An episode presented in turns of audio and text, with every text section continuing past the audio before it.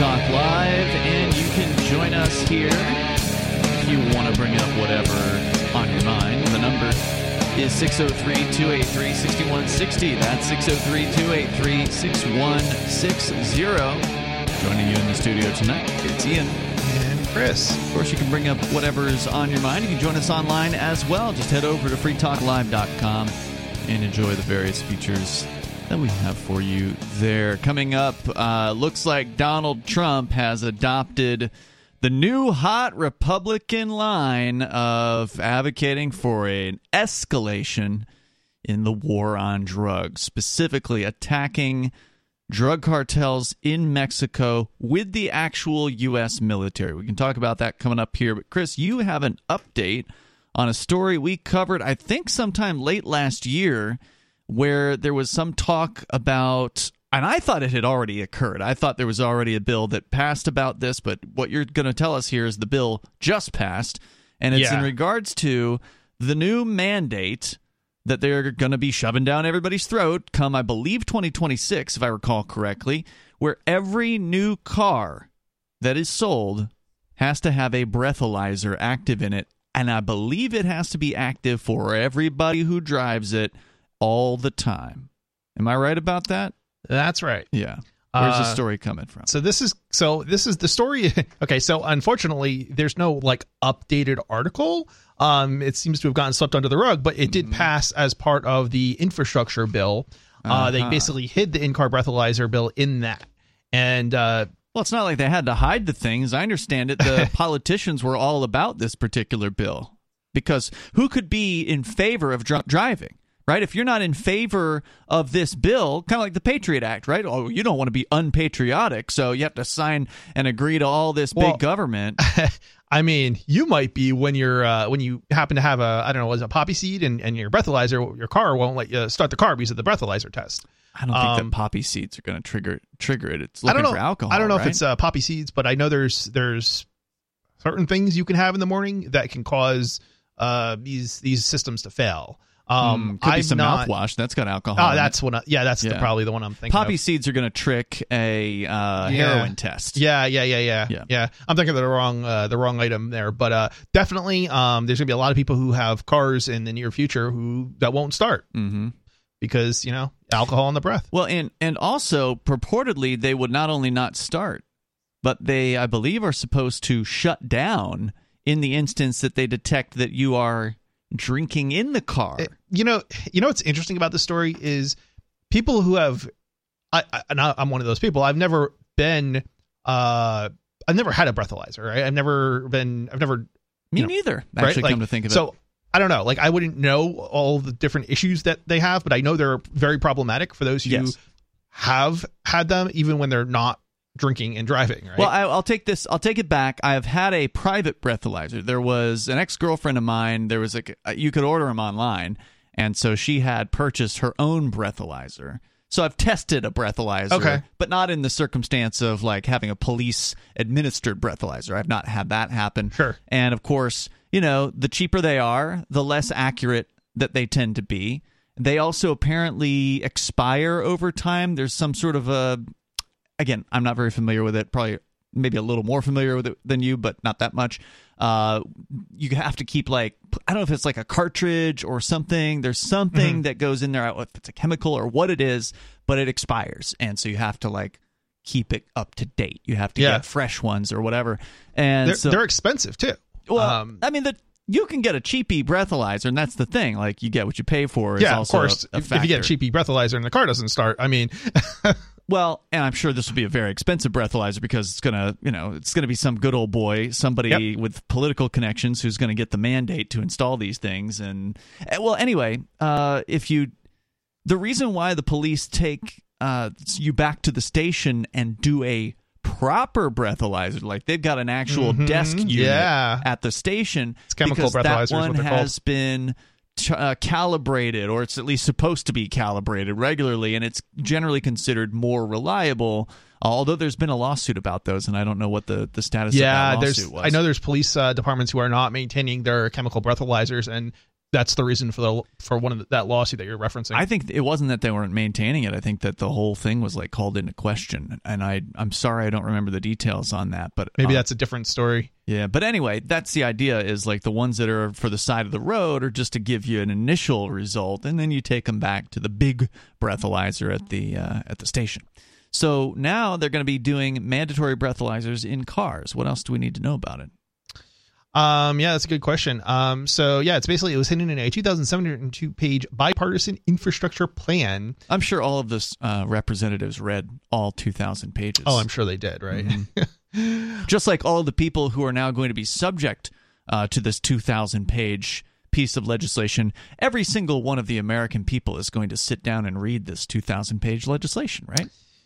Yeah, yeah, right. The question actually should be how many Americans have actually read this 2,000 page legislation? And it wouldn't surprise me if not even the people who wrote the legislation have read the entire thing, because likely sections of it were written by different oh, yeah, you know, for sure. lawyers and different uh, law clerks or whatever, and it's all been cobbled together and then they just passed the thing. Yep. I mean, so has one single person in the entire 330 million United States people, has one of them read all 2,000 pages of this? You know, and the interesting thing is, a lot of times these bills they get pushed forward uh, and made public only just before the vote, so you, they, nobody right, could yeah. even read them, even if they wanted to. And you get politicians saying, "Well, you have to pass it in order to be able to read it," or something to that effect. Said I mean, so, some really absurd statements. But this is the kind of stuff that's actually coming out of politicians' mouths. It's amazing. I, I would put money on that there's not a single person who's read this bill. In, in full, I- yeah, yeah, I'd- I'd- I'd I know- wager on that one, I know sure. um, some of the techniques they use in order to mm, how do I say this? Uh, I want to say I, I want to kind of use the word analyze, but that's probably not quite the right word. But basically, figure out what's in it, Mm-hmm. and um, basically, it's I, I there's like different tools for people to look through these bills and figure out what's in it without actually reading them uh, to some degree, right? Sure. Um, and that, that this is literally how like lawyers and things look through these bills often. Hmm. Um, is is you know because they, they couldn't read the whole bill. Sure. I mean, even if you could read the whole bill, again, it's written in legalese. So, I mean, I understand lawyers are better at reading legalese, but it still is a time consuming activity. Like, if you know what legalese means, you're ahead of the game. But you still, when you're reading a law or a proposed change to the law, it'll say things like, oh, well, this modifies section XYZ of 123. And then you got to go look up XYZ 123 just to see what the old thing Well- says and see how this fits into it. I mean, it's not it's not just that you can sit there and read through the 2,000 pages and then say you're done. Yeah. You have to understand what they're trying The, to do. the, the entertaining part of it too is you can have the exact same bill passed in multiple in all in all 50 states even, right? Mm-hmm. And at the same time, that bill is going to mean different things in different states because of something called case law. Hmm. So they basically will have interpretations in your state by you know as as the you know cases come up pertaining to that that that law, um, they will be interpreted differently. So something that you know mean a word that means one thing in one state might mean something entirely different in another state, even though it's the same exact law. hmm What else? Um. So yeah. So uh, basically, uh, it, this could take the form of so so these monitoring. Uh, we don't know exactly what's going to come. Uh, because it could take the pa- it could take the form of passive monitoring. But one of the things that could happen with that is if it takes the form of passive monitoring, it could end up getting set off by passengers as opposed to drivers. Yeah, that was one of the concerns. I mean, I remember when we were first talking about it, they were discussing the potential uh, detection methods. And the classic method, of course, is there's like a tube that you have to blow into before it will allow you to start the car. That's the, I believe, the traditional, probably still being used to this day Mm, yeah. system.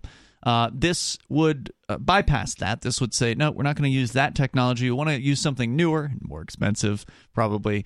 So they were talking about, like, um, I think one of them was some kind of UV detection that came off the steering wheel or something. So it could somehow detect the blood alcohol content through your fingers or through the palm of your hand as you're gripping Yeah, the something steering like wheel, that. something crazy sounding like that. And then, of course, there was another one where there would be some kind of a sniffer that would be sniffing the air content in the car, but that would be obviously Sure. potentially set off by a passenger in that particular case. I case. know one. Uh, there was a patent actually recently filed, like super recently, like in the past couple of months. Um, also, you know, in relation to this, so it's somebody is looking to make some money off it. Is Oh, is yeah. clearly what's I, I think what's going on here. Um, Obviously, that's going to be the case. yeah, I mean, this stuff doesn't wouldn't end up in a in a uh, a bill probably if it wasn't somebody making money on it. Yeah, so um, yeah, there's uh all sorts of all sorts of stuff that's happening. Um, there's uh. There's uh, so let's see here. What else we have? Um, so the safety uh, provisions of the framework don't stop at in-car breathalyzers. On top of anti-impaired driver tech, the spending plan also requires rear guards for semi trucks to protect passenger vehicles who may rear end them in the car. Don't ask me.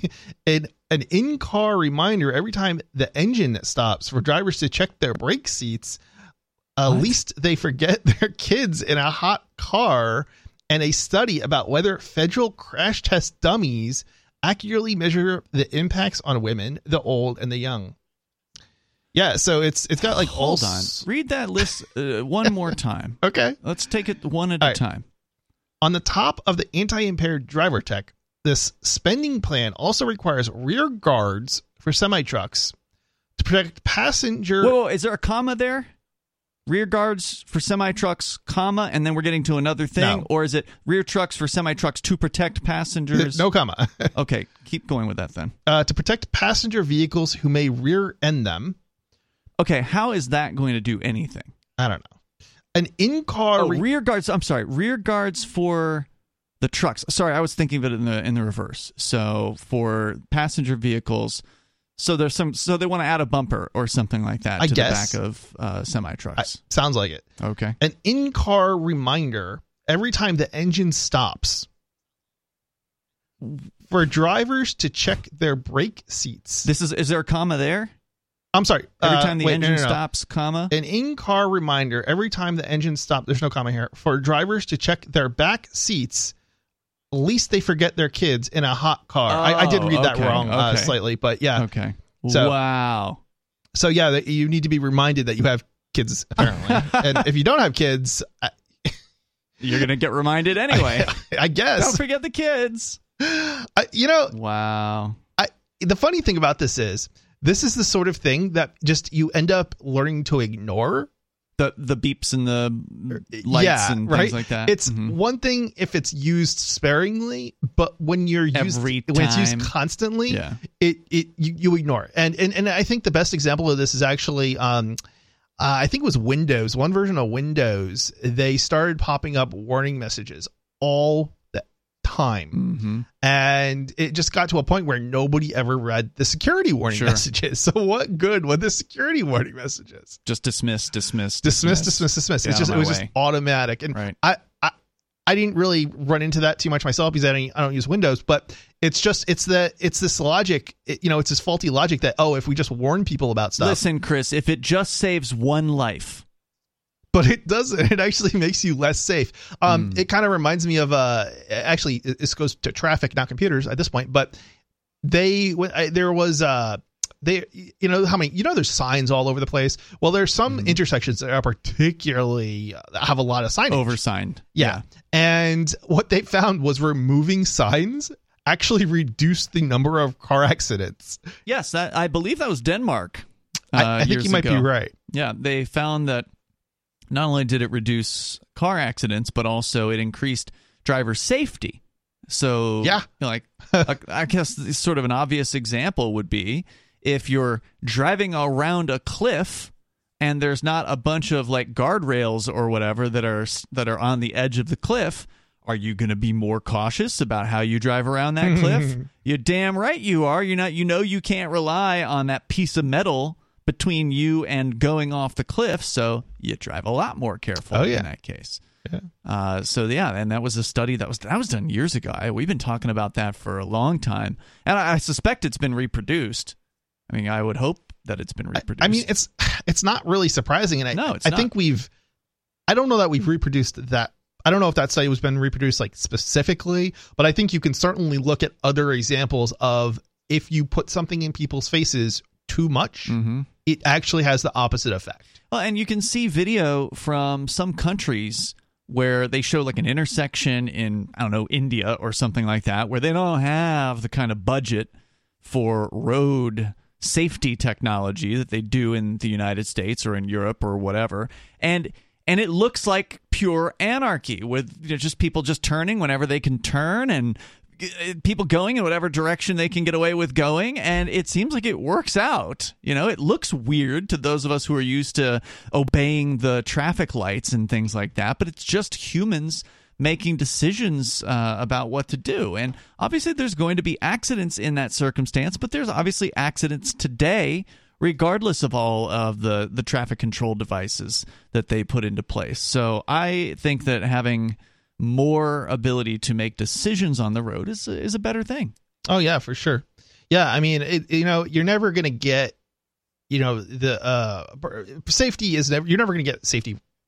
100 percent. No, of course not. Not when you're dealing with a two thousand pound uh, hu- hurtling piece of metal. And uh, but the problem is that you really shouldn't aim for perfection because the more uh, perfection you try to gain, Mhm. often you just increase the dangers or uh, you increase the costs to a point where you actually end up causing harm as a result. Like, you know, for example, um, you know, uh, maybe there's more people, you know, walking to work or something like that, as opposed to driving because, you know, in, in walking to work in dangerous circumstances, like on the side of a highway or something like that, because they can't afford cars. They can't Fewer- right, afford the people can- vehicles. right, they're getting crazy expensive. They've had all these Mhm. mandates for so long. Uh, there's the EPA and the California mandates that they have to put in all these uh, this equipment under the hood that doesn't have to be there for in, quote unquote environmental reasons, and that's been going on for decades. And now add to that all these mandates about you know having a breathalyzer in cab and mandatory warnings that you might have a kid in the back of the car. I mean, I just can't even. I now I'm wondering what that's going to be like. I mean, what I can even gonna- imagine, you know, all these. You know, it's it's interesting because there's already I find vehicles, uh, and I, I think I'm, I'm I'm sure I'm not the only one, but the beeps in vehicles to be distracting and Mhm, to not sure. know what they mean in the first place, right? Like, so now you're going to add more beeping What's in the that? vehicle. What's that? Right, like, and now I'm looking like, is that my phone Instead Is of that, looking you know, at the GPS, road, right? Navigation, Yeah. right? Instead of looking at the road, is that my kids in the back seat Yeah. that I don't have? I mean, It's so stupid. I mean, I, I think you were the one who said that you actually prefer cars pre a certain year because there's Yeah. certain tech that was mandated, like black boxes or whatever, after a certain year. Yeah, I mean, eh, probably. I think uh, pre 1996 is uh, like the optimal, but Really? unfortunately, that's. I mean, there's not that many, uh, you know, pre 1996 vehicles on the road, and the ones that are, Right. you know, not. So I don't have a pre 1996 vehicle, but basically they uh, insti- instituted a law. I think I think I'm pretty sure it was 19, 1996 or right around there. Um, that basically mandated black boxes in all Mhm. vehicles uh, built after that year, right around that time Hmm. frame. So that's one of the reasons I, I'm not a big fan of you know more modern vehicles. But it's even worse with even newer vehicles. Now they've got like GPS devices that record you know your location in Right. them, and you know all sorts of other Literal computer systems that are constantly transmitting data, perhaps, or whatever. So- and, and being able to shut down your car remotely, which is again what they're Yeah, likely mhm. going to do with this breathalyzer mandate because they know, you know, drunks are sneaky, right? Like they know, okay, I'm blowing the tube to start the car, and then they can start drinking, right? But that's why you know they're going to keep checking you as you're driving, and if it detects alcohol, it's going to probably take over control of the car. Pull the car to the side of the road and then call the police. Yeah, I- and and you know it's it's kind of sad, uh, but oftentimes people will take their kids uh, with them uh, when they're drunk And have so- them blow on right, the- so that the yeah. kid can blow into them. But the other thing that's also uh, one of the other dangers of these uh, breath breath tests uh, or breathalyzers hmm um, is that because they people have to actually like use them while they're driving and they're really challenging to use, Right. it actually creates another hazard there. So it's you know, and, and this is when people are not drunk, right? Yeah. So if you're randomly uh, forced to use that breathalyzer, as I understand that that's how I think these that's things how they work. work. Yeah. Yeah, um, and that's that's and, and as you pointed out, that's it's, the objective of that is to stop somebody who's not drunk from using the breathalyzer and then allowing you to drive off drunk. Um, but that doesn't really stop the uh stop somebody from driving drunk if they take their kid with them, right? Right. They just have the kid blow into them while. Well, that's driving. why they're going to come up with something that is less uh, or more difficult to to fool. They're going to have a new system. There's going to be some new tech uh, that's going to be mandated, and that's why that's why this has been passed. They're they're going to get rid of the tube thing, and they're going to put something fancy and more expensive in its place. And and it's going to be to uh, massive applause. You know, it's going to be a, a lot of people are going to be You know- cheering this on. They're going to say, "Yeah, we got to do everything it takes I- to I stop think- drink. We got to do everything it takes to stop drunk drivers, including." Including inconveniencing everyone who isn't a drinker. Everyone who's a responsible drinker, number one, is going to be inconvenienced by this. And everyone who never drinks is going to have to have this. This is going to be a mandatory thing in everyone's car, meaning everyone has to pay for this, meaning everyone's price of a car is going to go up as though they weren't already uh, expensive enough. It's going to be terrible. yeah, definitely. And apparently, it's 2026 is when this is perhaps as soon as it's going to roll out. I think They still have to make decisions. I think there may be more support now for it, but I think once the tech gets rolled out, I think you're going to see uh, some pushback. uh, some pushback because Mm-hmm. I mean, if it's going to be as you know, if it's anything like what we've seen thus far, the tech is bad really bad. Mm. Um, and I can't imagine, I can't imagine there not being a ton of pushback once this starts rolling out to vehicles. Um, you know, mandatory, you know, for for all Right. vehicles. It won't be mandatory for older vehicles, at least not that I'm aware of. Uh, the proposal is it will be all new vehicles. So, of course, you know, a drunk who knows about this is not going to buy a new vehicle, right? like they're going to keep to the old Well, cars. that's also kind of an interesting point you make because it's probably going to increase the value of the older vehicles. Um, at least to the drunks, or, or to those who don't want to be hassled by whatever Yeah. all this nonsense yeah, is. absolutely, absolutely. Yeah.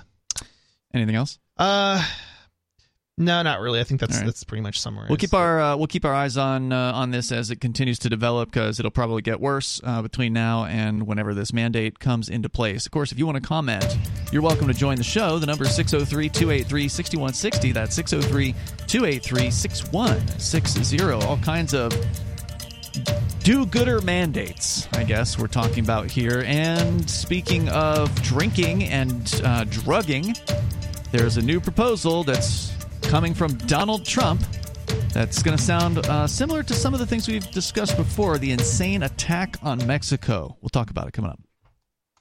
Free Talk Live is brought to you by Dash Digital Cash. Dash is the cryptocurrency designed to be used for spending. Rising fees have made Bitcoin useless for purchases, but Dash continues to have fees less than one cent per transaction and has implemented really cool features to ensure it's undefeated as the most useful cryptocurrency in the marketplace. From a technical standpoint, Dash transactions are irreversible and its network is protected from 51% attacks by their chain locks technology. There's no need to wait for a confirmation before considering a Dash transaction complete, so it's great for merchants. Dash is one of the oldest cryptocurrencies and is widely available on exchanges and in multi crypto wallets. It's easy to get and use Dash. Start by learning more at Dash.org. Big thanks to the Dash DAO for sending us 32 Dash per month to promote Dash on the air. Visit Dash.org to learn about Dash. Dash.org.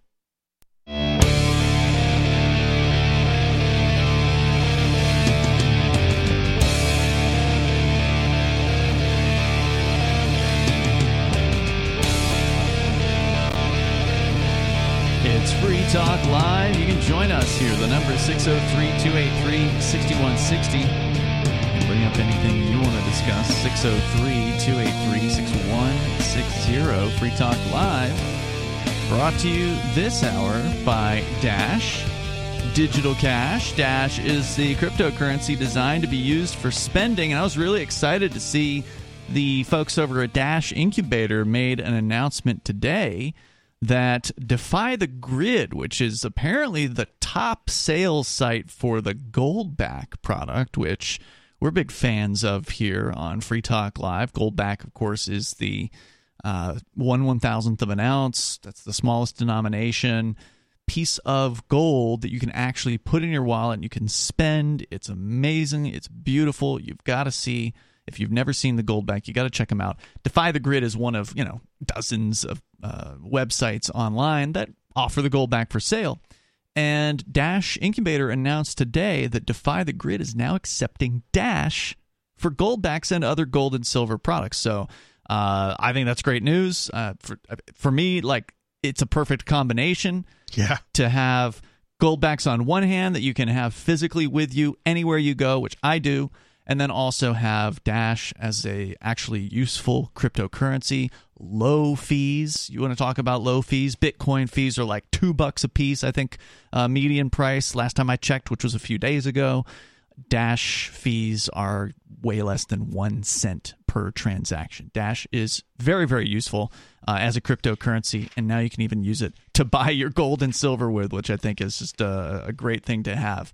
And Dash is one of the oldest cryptocurrencies. It's widely available on exchanges and in multi crypto wallets. It's easy to get, it's easy to use Dash. You can start by learning more at dash.org. Big thanks to the Dash Decentralized Autonomous Organization for sending us 32 Dash per month to promote Dash on the air. You can visit dash.org to learn about Dash. That is dash.org. Let's go to Sheriff David Hathaway. He's on the line with us from, I believe, uh, South Arizona, where you live and are the sheriff of Santa Cruz County. David, welcome.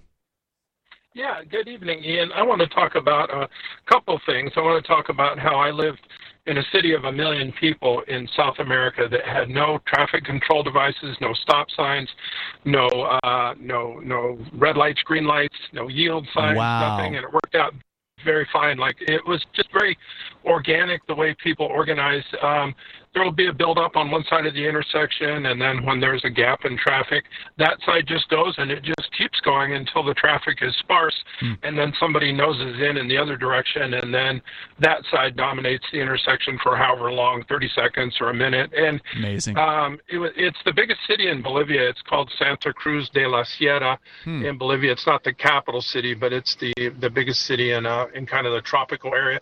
But I also wanted to mention there was a caller a few nights ago that wanted to make my immigration book into an audio book, and he was wondering how to get a hold of me. And I give out my email address to everybody. It's real simple, just Sheriff David Hathaway at gmail.com. No weird spelling, no weird punctuation, just Sheriff David Hathaway at gmail.com. If anybody ever wants to to uh, get a hold of me. But thank you, yeah, for, anyway, thank you for that. So let's let's go back to Bolivia for a moment. So when was this that you were living down there? And when you got to the city you obviously come from the united states. Was this uh, how big of a shock to the system was uh, this change for you?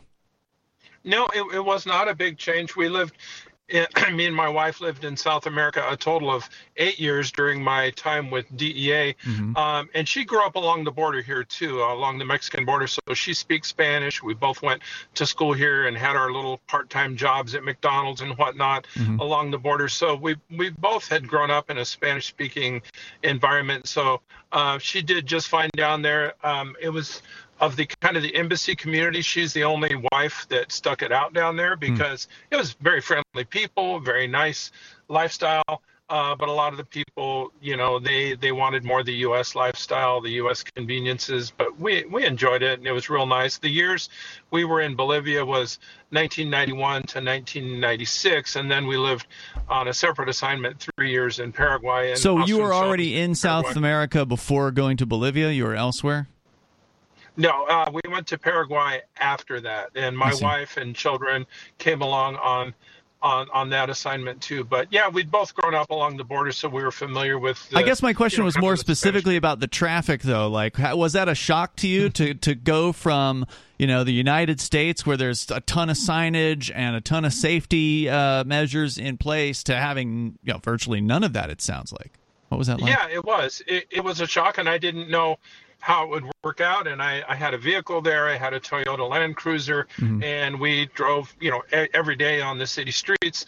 And it was, you know, very dense population. A lot of these uh, third world countries are like that, very dense population. Mm-hmm. Um, but it was it was very self-organizing, and of course, the people down there, the drivers down there, grew up in that environment, so it wasn't They're like they were it. trying to yeah, they weren't trying to invent solutions, but it's very natural. Like you flow up to an intersection, there's already traffic going perpendicular eh, you know if it's a busy intersection and you just kind of wait until the you until you there's a break in the traffic and then your side starts going and mm-hmm. then they dominate the intersection until the traffic flow reduces. And it wasn't like you know collisions or confusion. And you actually are paying attention to what you're doing. It's not hard. It's not chaotic. And if anything see, like you got to pay attention more right? Like you've got to be really looking out for what's going on. You can't just rely uh, on some know, light you know not not yeah well not not really necessarily because it it is it is very natural how mm-hmm.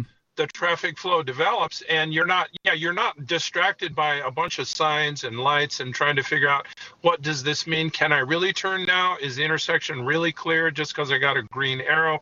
Um, yeah you're you're paying attention, but the flow is natural. It's not like people are trying to, you know, cut each cut each other off. No, I see what you're saying. You're, you're, if you're if you're not at the front of the group, then you can kind of go with the flow.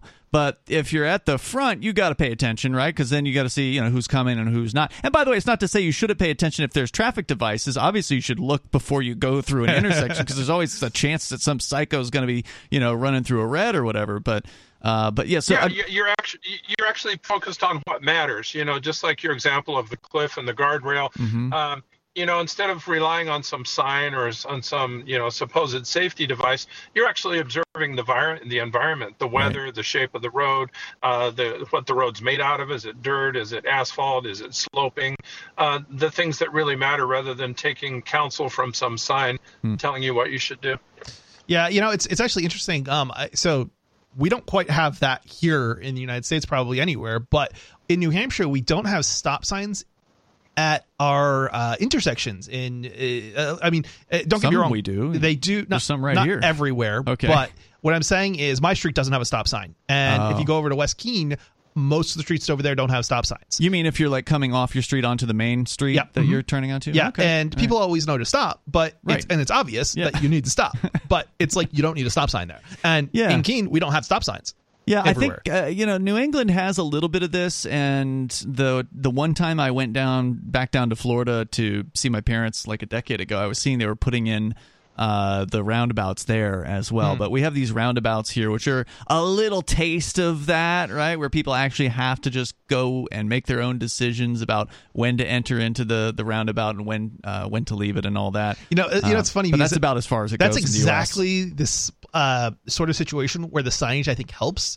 Um, because people don't know going into inter or going into the rotaries or circles or whatever do. you want to call them what to do mm-hmm. when they're not from the north, especially when they're not from the northeast. So well, I mean that's yeah. the, that's the point I think you know David's making is you know down there they probably don't have roundabouts. It's just raw intersection, and you just got to figure it out. Yeah, and and people figure it out, and I think that's what's. And when you watch the videos of this stuff, you can kind of see that like the flows you're talking about, almost how you know when you in nature you have like the birds that fly in a in a in a pattern, and this is sort of similar to that, but with with human beings. These sort of native uh, natural patterns sort of emerge. Yeah, and unfortunately, the clips in that make it to YouTube where they show uncontrolled intersections in foreign countries, they're trying to take the most sensational clip they can find that mm-hmm. looks like the most chaotic. They're not out on a scientific study to show, okay, what is the natural flow that develops. They're kind of sort of trying to find things that look out of control and uploading those because they think they'll get more views on mm-hmm. those. But if they kind of just did a more uh, you know, sensible approach of let's just go study some of these intersections in these countries that have had that forever, you know, since the whole lives of of the the people that, that live there and drive there, they would see like a very natural flow. But I've seen those YouTube videos that are trying almost to pick, you know, film a whole day and then pick the 10 minute portion that looks the most chaotic and yeah. upload that. Yeah. well, thanks for sharing that story, David. Was there anything else you wanted to share tonight? No, that's it. I'm enjoying the show. Thank you, guys. All right, very good. Thanks for the call tonight. The number is 603 283 6160, saying he was in uh, the largest city in Bolivia with a million people for years where there were no traffic signs, no traffic lights whatsoever, and everything was fine. Hmm. I mean, obviously, accidents are going to happen, but he didn't say that accidents were happening more often. Uh, and that would have been that would be an interesting study to look at to compare cities. Yeah, you know, look at this Bolivian city and then look at a city in the U.S. that has a similar population and maybe similar population density if you can find it, and then also you know what are the traffic fatalities like? I'd be curious about that. Uh, since we're talking about safety and mandates, well, I don't know if you've been following this, Chris, but in the retail world, in big cities in the United States, we started to see a locking up of the product. Uh, and for instance, in uh, Walgreens, you've seen probably maybe you've seen the videos where in San Francisco, Yeah. people will just walk into uh, you know CVS or Walgreens with a big knapsack or whatever and just start throwing items into it, and then just walk out the front door, just stealing hundreds, if not thousands, of dollars worth of merchandise. And so, in order to try to stay in business, they have started locking up the items. Have you seen any of this going on? I, I mean, I have actually. Um, yeah, it's actually funny. I've, I didn't even know like this was a thing. Uh, you know, at one point in my life Really? where like they would lock stuff up. I remember going into a, a department store once and you know trying on clothes and getting yelled at because I went into like you know the changing room Mm-hmm. and I didn't know that I was supposed to like check in with somebody Right. before I went in because I guess people walk, they put their clothes on and they walk out. Sure. And I, I, never encountered that before. Where is this in like a city or something? I, I imagine it was. Um, I, I- I know it wasn't where I lived, and I, I lived in a you know, fairly rural uh, town. It was a little larger than Keene at the Yeah, time. Yeah, they weren't having huge But- theft issues in the town. Yeah, but yeah, it's it's very interesting to see. You know, you go into certain uh, certain cities and and have these very very um, you know high theft areas uh, where they just they have to lock up everything. It's crazy. In fact, that's the story here about Walgreens in Chicago, where they're now locking so much up at the store. There are only two aisles of products now that customers are allowed to access on their own.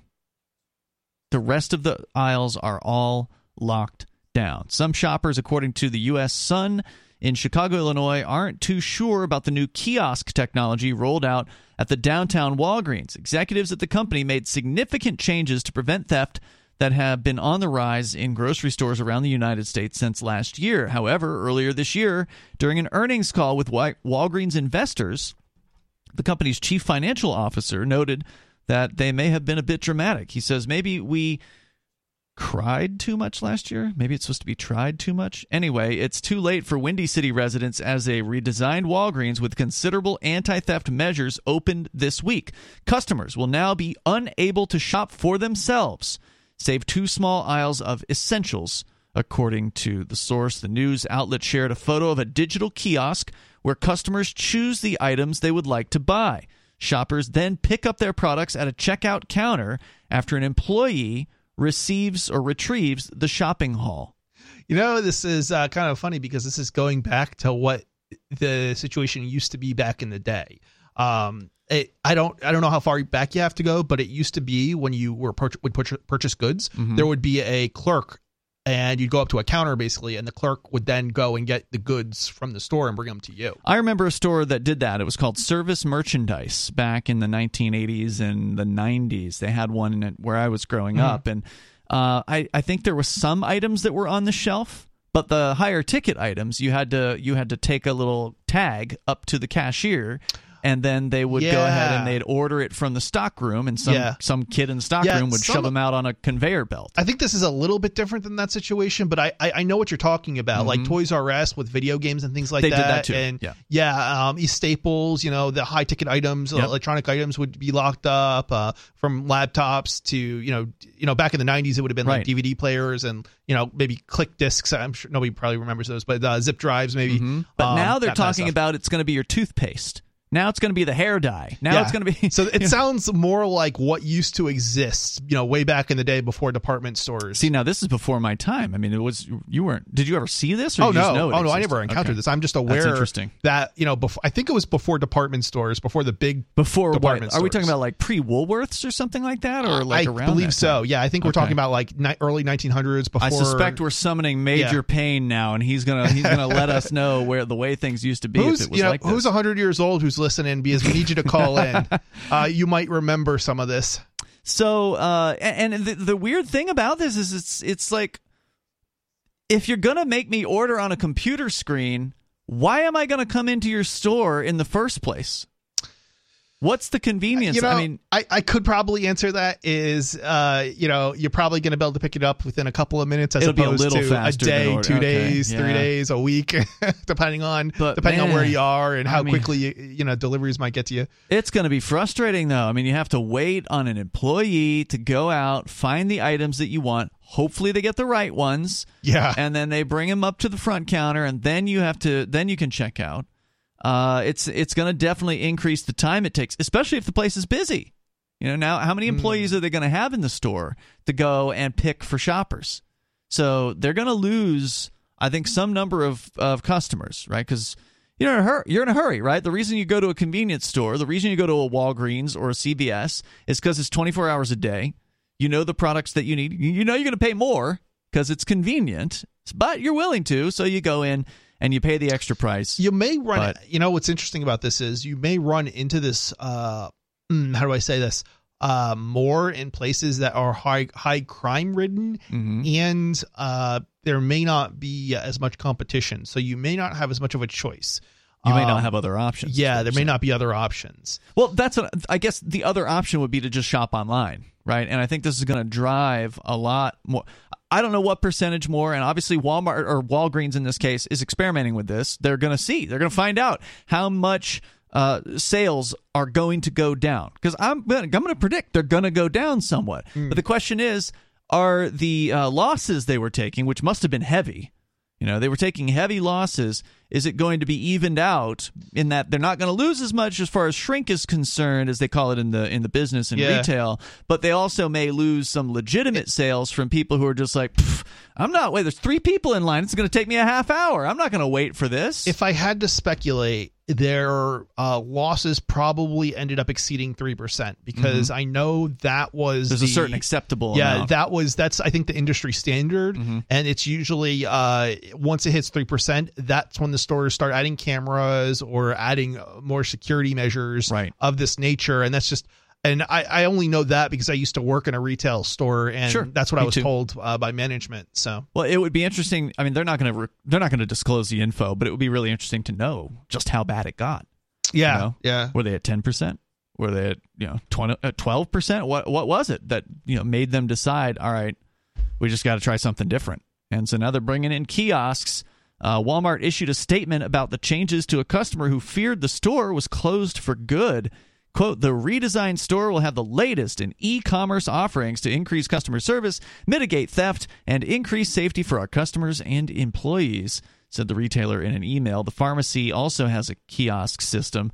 Two employees monitor the essentials section where you can, quote, shop for yourself, unquote.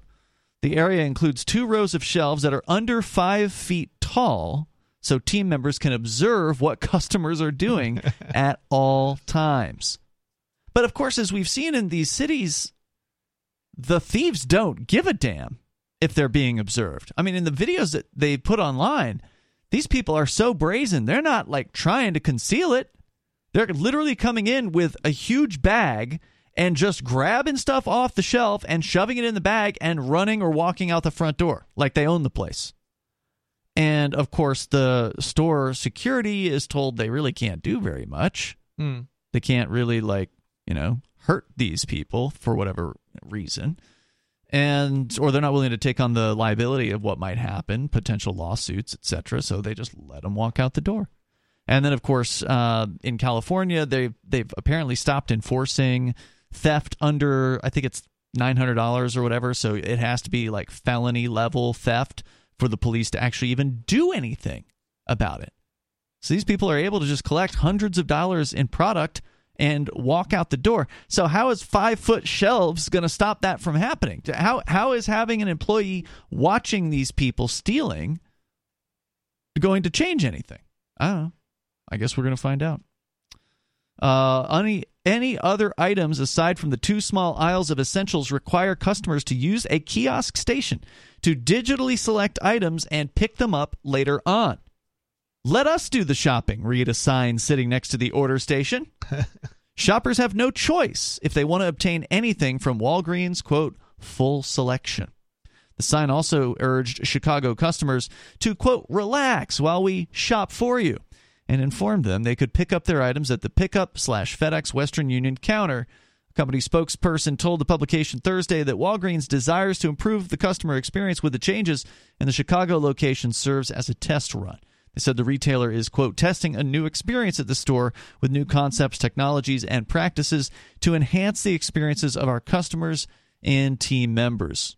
It'll it sounds like a, a very much a, hmm, a, challenge if you're looking for something and you need the product information. Um, yes, it does. I, like you want to actually yeah, shop. Well, one of the um, one of the problems that I, I, sometimes find is when I'm looking at you know products is that online is that they often you don't really get the information on the box. Mm-hmm. So like you mm-hmm. sometimes have to like hunt down like actual photos like on looking elsewhere, yeah, right? Like yeah. you might have to go on eBay to find a picture of like the actual yep, box to I've find out if it's you know what you what you actually want or not because it's just yep. they don't actually provide everything on the product page. And I, I hey, um, you and I, we're pretty connected, right? Like we can do this. It's no problem. Oh, yeah. We can go find the the eBay items, and we can find the large, you know, high resolution images of the back of the box, and we're good. But what about the people that are mm, not so experienced when it comes to online anything? I mean, believe it or not, even though we exist in this online world, there are still people out there that do not have an interest in doing online anything. I can tell you that they exist because I deal with them every day. Um, you know, I have a business and I can't tell you how many people call up my company. And I, I don't, I'm not the first person to answer the phone, but oftentimes people are asking questions and they're just, they're so hard to deal with. I got to deal with them. But these are people who have at least gone to your website at some point and ordered a product and they have questions or whatever, right? Somehow, not always. um, really? Uh, yeah. Sometimes we get callers and, you know, uh, we're actually kind of wondering like what's going on because number? how did they right like how how are they okay their product information is right there or mm-hmm. like on the web page like what how, how, are you how, how do you not know the answer to your own question like how did you find the phone number in order to call us because the phone number is funny because the phone number we don't have the phone number like not it's front not and center. prominent, yeah. right? Yeah. It's not prominent front and center it. at the top or anything like right. that. You actually have to open a product page, and it's mm-hmm. on every single product page, but it's in the bottom lower right. Sure. So you have to actually already go through like specification, like scroll down through specification information, which to, could answer your question. Right, which could yeah. answer your question in most cases. Yeah. So to, to give us a call. So it's like, how did you and and what I've found, I think, over the years is that often um, people have gotten like our phone number from other people mm. who like are more tech savvy. I see. Um, Look, just call these guys. Yeah, and and they can help you. And mm-hmm. I mean, in some respect, that's exactly you know that's what we do. Yeah. Um, you know, we help people who are, may not be as tech savvy. Uh, sure. You know, that's why we have a phone number. But it's just it's it's just amazing that people you know call us up to place orders and you know do all the things and especially because we we sell computers. So it's and we sell tech compute linux computers so like there's this perception that you know linux users are technical and it's just it's not the case but it, it's just really entertaining i think uh, because there are really a lot of people out there who are not you yeah. know they're just not uh, and there's some people who don't even use computers. Is the point I'm trying to make. There's some people right, who right. they don't have a uh, smartphone. But they don't have even the people who do are not tech savvy. Sure, that's true. Uh, the number here, if you want to join us, is 603-283-6160. I just feel bad for anybody that doesn't use computers because now they're going to have to be going into these stores and having to have other people shop for them, and it's going to suck. More coming up. Some of you have wanted to support Free Talk Live's mission on a monthly basis, but don't want to support Patreon. Now we have an alternative that also helps our premier streaming platform, Odysee. Visit video.freetalklive.com and click join at the top of the channel. You can subscribe for $5 per month, and unlike other subscription services, Odysee adds their processing fee on top, so it'll cost a little over $5 per month, but Free Talk Live will receive the entire amount you pledged. Higher donation tiers are available if you're feeling so inspired. You'll get a special membership badge that's visible in the Odysee chat room, and if we get enough supporters, we may enable members only chat. This new subscription method is a great way to decentralize our direct listener support away from just Patreon and also support a libertarian run business, Odysee please visit video.freetalklive.com and click join to subscribe to our Odysee channel and help support spreading our message around the planet. Visit video.freetalklive.com and click join today.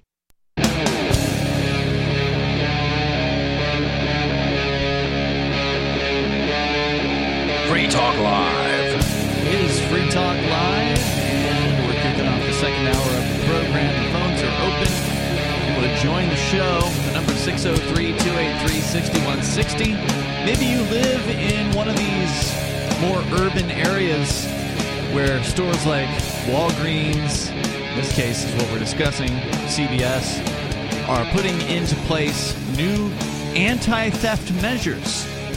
Not only are they locking up product uh, because of massive theft, but they're also now having customers order at a kiosk and then the employees will go and shop for the customer, which of course is a huge inconvenience in a lot of ways. I mean, for some people, they might find it convenient, right? People that just want other people to do things for them. but for those of us, as you pointed out, Chris, what if you want to actually look at the details of a product? What if you don't know what you want? It's fine if you know what you want, right? Like if you are going into one of these places, you're like, I got to get this exact product because I always buy it and I know what it is. And okay, fine. You order that, you wait, they bring it to you. But what if you're not sure? Like you're trying to figure I, out. I can see, uh, you know, somebody who's maybe got a medical issue needing to find out what ingredients are in the product. Absolutely. Right? Um, you know, or uh, maybe they have an allergy or something, you know. Um, what if you just want to go and and smell the scents of uh, shampoo aisle, right? Like that's yep. a nice thing to do. I don't want to get a scent that doesn't smell good. I want mm-hmm. to have something that's you know smells right for me, right? Yup, sorry, it's all locked up. and now you have to wait on an employee to what stand there with you I mean, as you sample these things. And you know, it's it's kind of you know interesting because it's like, are you supposed to be like, okay, can you bring me all your shampoos? Like yeah, a ridiculous. sample of each of your shampoo. I mean, you got twenty shampoos on the shelf. Is the employee supposed to go and get no, each one of them? Obviously, that's not going to happen. You know, you're you then get to decide what which shampoo you want. I mean, I guess in theory, you could go with an employee. They could open up the lockbox and then give you access. Are you going to be allowed behind the counter? It sounds like that's not no, how they're, they're I, doing well, I don't know. That's a good question, right? So, like, are they going to have? I mean, they have all a this kiosk. Yeah, that's a good question. Is how is this store going to be laid out? Because what we've seen is they're trying to retrofit on older stores. They're just they're just adding lock cases to the to the existing shelving. Mm. But if they're going to redesign an entire store around anti-theft, then yeah, you might be right. There just might not be any aisles whatsoever uh, and it's just going to be kiosks everywhere, and then people in a large stock room that are going to be picking product. Yeah, it's a great point. Yeah, so we don't really know what this is going to be like, um, unless did they open the thing yet, or is it something they're just talking about? I'd love to see pictures of this. No, it's rolled out. Okay, so uh, the the store itself looks like an older, uh, at least as far as the photo that's that's here in this story. Uh, the outside of the store looks pretty similar. There's only one. Yeah. So these are just locked up. Okay, so it's an old it's an older Walgreens with just a bunch of locking cases now. So you can still walk around the store, you can still look and see what's on the shelves. Okay. But um, but you still can't see the product information like on the back of the yeah, product or anything nope, like that. Yeah. Nope, you cannot pull the product off the shelf on your own volition and examine it.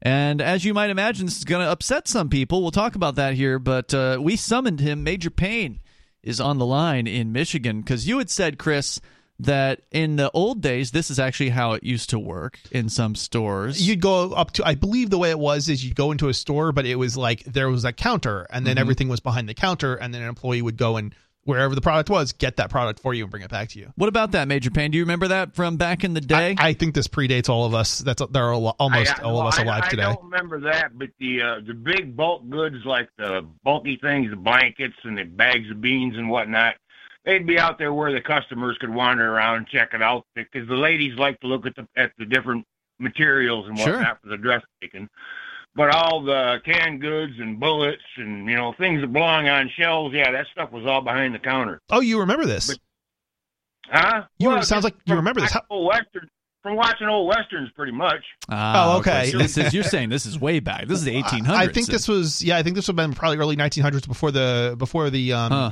you know the big department store. I think the department stores is what changed that mm-hmm. to where you can actually walk into a store and like look around the store. I think before that everything was basically locked up and you just walk in and there was that due to then, theft uh, back then? Or I think it... it... was to protect the goods. Mm-hmm. yeah, makes sense.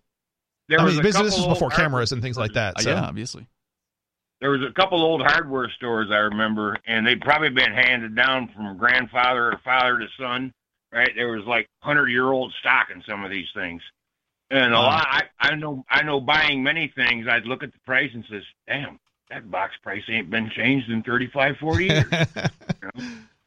and but it, it all, all the out exterior walls were ceiling to floor shelves, and they had the old rolling ladders that went along the wall. You know, oh yeah, I've Mhm. seen that. Yeah, and and the only you wouldn't have a chance without this, the old boy that owned the store because he's the only one that knew where everything was. Right. All right, but there Major. was a couple. There was there was a store in the town I grew up in, and it's kind of funny. You guys are talking about the blow tubes in cars now. Mhm. We had a drive-through beer store. Yeah, we had one of those where I grew up too. Yep. Actually, I think Yeah, it was a I packaged liquor store. I think you could drive through and get liquor too at this store. I was going. I was going to tell you another one too. I ran into this. I don't remember if I was in Wyoming or Montana. I think Montana. But uh, I found a bar with a drive-through. Yeah, wow. And They they had a really wit, weakly written state statute that basically just said all to-go liquor has to be in a sealed container. hmm So that just meant they put the lid on the top and they didn't poke the straw through the hole and they were good to it's sealed. so you could pull up and get, you know, two margaritas and two gin and tonics and two rum and cokes and hit the highway. You know what's interesting is that in other countries you can buy beer at like gas stations. Um, they just sell it like out in the open.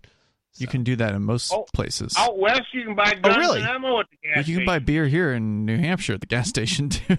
Oh no, no, no! I mean like, like at like outside, like not inside the gas station. Like you're thinking of it inside a physical Uh-huh. store. I'm talking about literally buying beer like right like without getting out of your car. oh, okay. So Yeah, a little bit different. like somebody comes up and and hands yeah, the gas you? attendant will hand you a you know beer, Okay. you know, like cases of beer, right? Like because they're right there, Got it. advertised, open like stacks of like beer right next to the gas pumps. Hmm. All right. What else, Major? Well, I got a, I got a good segue for you on your Trump Mexico thing. You know what the Uh. cartels are up to now? A couple of the rural provinces. Um, one of them is uh, Michoacan. I think the other one might be Chihuahua. Mhm. Very, very rural, very small villages, isolated. The cartel is taking drones and they rigged them up so they can drop some homemade bombs. And they're trying, they're running all the villagers out of the provinces, trying to take over the whole damn countryside. Where'd you hear that? I just heard it on the radio a couple days ago. It was on uh, relevant radio. Yeah. I, I'm going to uh, call into question any claims about what the, the cartels are doing. And it just all sounds like propaganda to me because the other side of the story when it comes to cartels is usually they treat the people of any given area better than the government does. The cartels. That's what I'd heard. I'd heard that. I'd heard that rhetoric before. yeah, too, the cartels just- help a lot of people. They help a lot of people out down there when the, you know the government isn't going to do jack diddly for people. It's the cartels that are you know helping people in various different ways. Yeah, I mean the cartels So- have they want people on their side They do. They have an, they, they don't want people ratting them out. They don't want the cops coming in. They they want to you know they want to go under Yeah, the so radar. uh, anything that's first start- anything that's talking bad about the cartels, I'm going to call as potential propaganda by the United States to justify a war. Well, when they first started out with the story, I heard uh, the cartels using drones to bomb locals. I'm thinking, Doesn't make sense. oh, sense. they must be attacking the federales. yeah, that but could be. it wasn't so. It doesn't make sense that they would bomb locals. It's just it that doesn't that, that doesn't make business sense for them. Thank you for the call No, tonight, Major. I, I appreciate hearing from you. And you're going to hear more of this. You know, just as uh, uh, what we were saying the other night. Uh, and I'm sorry, I don't know who it was that originated this quote, but the first casualty of war is the truth, right? And we've seen that with uh, Ukraine, where you don't know what either side is saying is true. You have no idea what's actually going on because you cannot trust either side. And look, I'm not saying trust the cartel, okay? But there's certain things that make sense and other things that don't make sense. And it doesn't make sense for them to attack the people who are their neighbors, uh, who otherwise they could be engendering good feelings with and help protect them, essentially. Yeah, you know what's interesting is like if you look at some of uh, the interviews that they've done with cartels and things, um, like over the years, like media and, and different media outlets. Um, one of the things that you'll notice is that the cartels they it's not that they won't attack like uh, the police, for example, Mhm. uh, but they don't attack the police if they'll take a bribe, right? Sure. So it's it's not quite what people make it out to be. The reason that you know they get violent is often because well certain people aren't taking the bribes. You Yep. know, they're not out to kill you. Right, and usually the violence is against other cartels, Yeah. and not against you know randos on the street or whatever. That doesn't make sense for them No. to do. Why spend a bullet when Right. you don't have to? Uh, so uh, we can talk about the cartels here in a little bit because that is uh, also in the news. But just continuing on the story about Walgreens locking down their inventory, uh, they say that customers will have an area in which they can pick up orders, digital kiosks for placing the orders, as well as an area to shop for essential items. Despite the digital upgrades, so called, and efforts to ensure a safe shopping experience, customers went online to voice their disapproval of the changes, as reported by Lipstick Alley, some website. This is dumb, said one customer. Sadly, I can see more stores doing this. We are definitely living in the twilight zone now. Another customer said, I knew this would happen. Next stop will be having to scan an ID or credit oh, card yeah. before being able to enter the store at all. That's the thing I find most disturbing. It's not that they're locking stuff behind the counter. It's you know wanting IDs and things like that. Which, of course, if you're ordering online, I mean, you got to put a credit card in there unless they take crypto. Yep. So, I mean, you're going to have to ID yourself in that case. That's why I prefer crypto. Yep. But you still have to give them your name. I mean, in order to get it delivered oh, and an Or address. you have to give them a name, right? Well, yeah, that's true. Yeah. uh, but of I- course, if it's with a credit card, then they know. I mean, you um, are. you can get credit cards that are not in your name though. But prepaid cards. um, Well, no, even those they want you to g- give a social security number for no, I, even like a bank, if you go and you get a debit card or something like that, you can get them in you know whatever name you want. like a corporate name or something. or Uh, yeah, not going to let you put any old name on there yeah, yeah, they will. Without showing paperwork. They're, you're going to have to show no, paperwork. no, no, you're gonna have to show them your ID to open the bank account, Yeah. right? A driver's license. Yeah. But what's on the physical card doesn't have to be your name. It can be Really? any name. Yeah, uh, yeah. PayPal, same thing. Um, you can get names and other, you know, or cards and other people's names. Another customer said, This is why I do 95% of my shopping online. I don't like being treated like a criminal.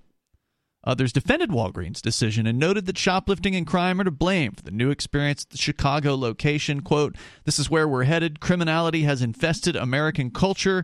Companies are going to do what they can to prevent theft, which includes making it more difficult to steal.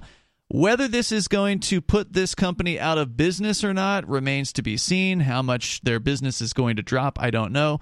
But I don't know if I agree that criminality has infested American culture. I mean, for instance, here in Keene, New Hampshire, population 20,000 roughly, you can walk into the CVS here at 2 in the morning and good luck finding an employee. Yeah, Like if you actually need help with something, you got to look around that store, or I think they might have a buzzer or a bell or something like that at the the front of the store. Definitely I a bell. You can you can ding them Buzzer. up there, Yep. but it's like there's one employee watching over this entire store of merchandise.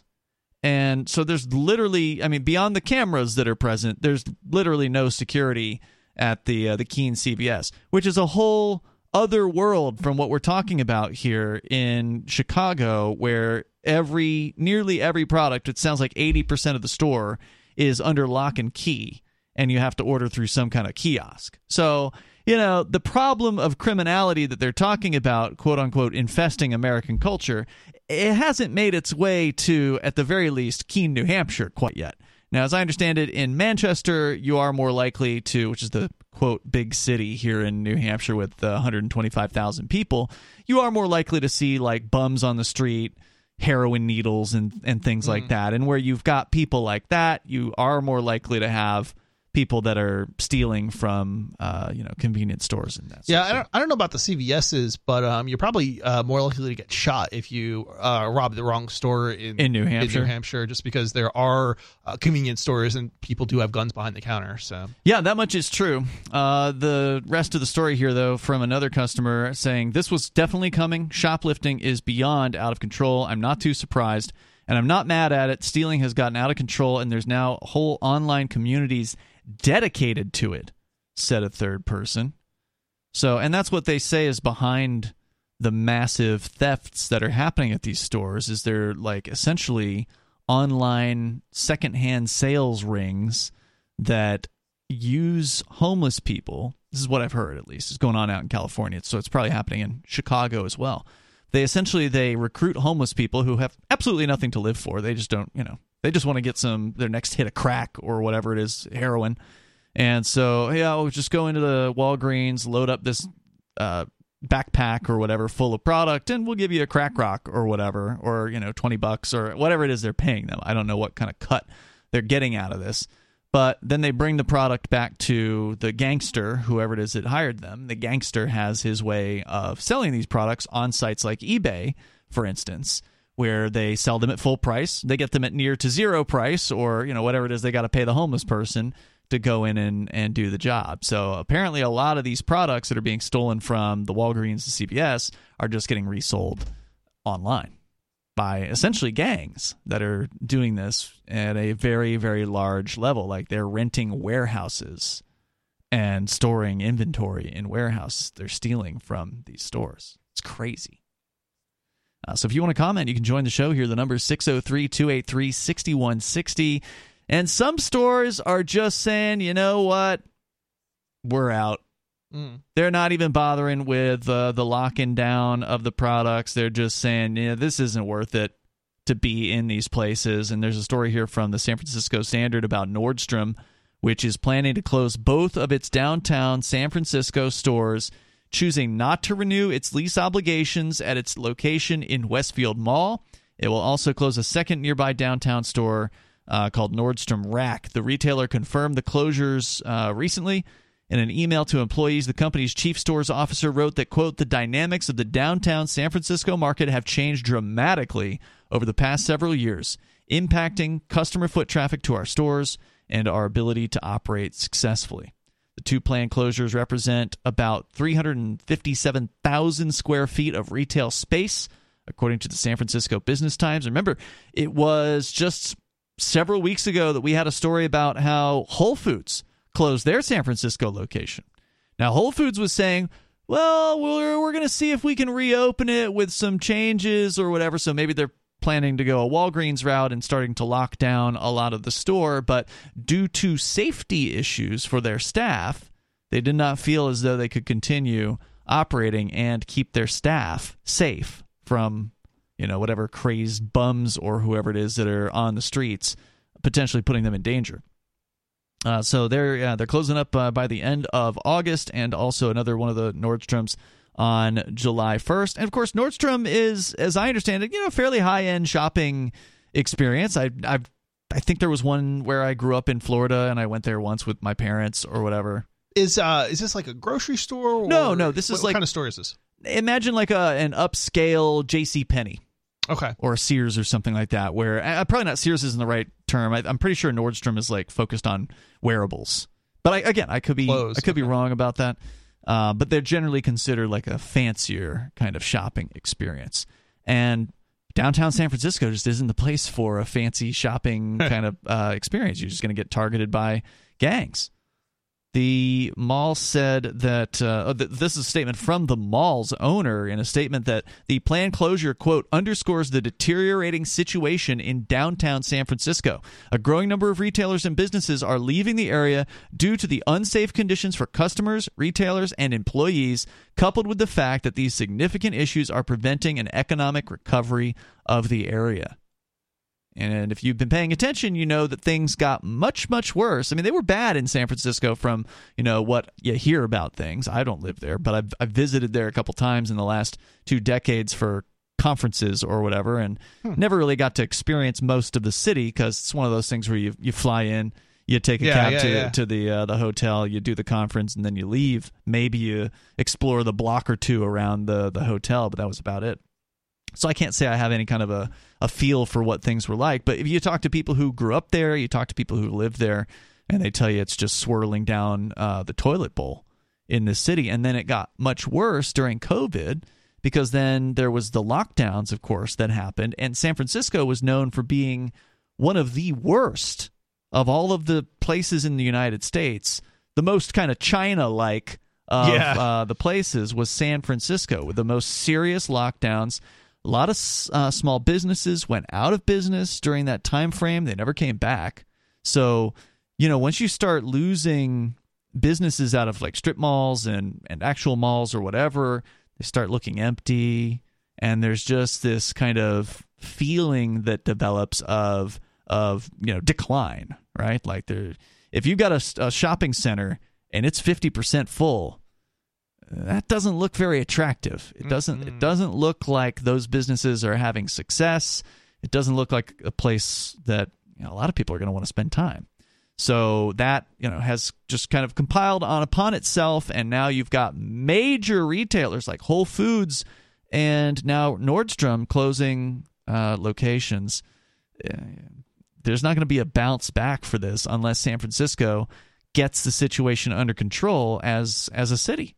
And there's no indication that that's going to happen because they're a total like big government, total control kind of uh, kind of government there. So you know you're likely not going to see a return to gun rights or you know return to to property rights or anything like that. Uh, so again, they're saying a lot of these businesses are leaving. The mall's owner went on to say that it had expressed serious concerns to city leaders for many years and quote urged the city to find solutions to the key issues and lack of enforcement against rampant criminal activity.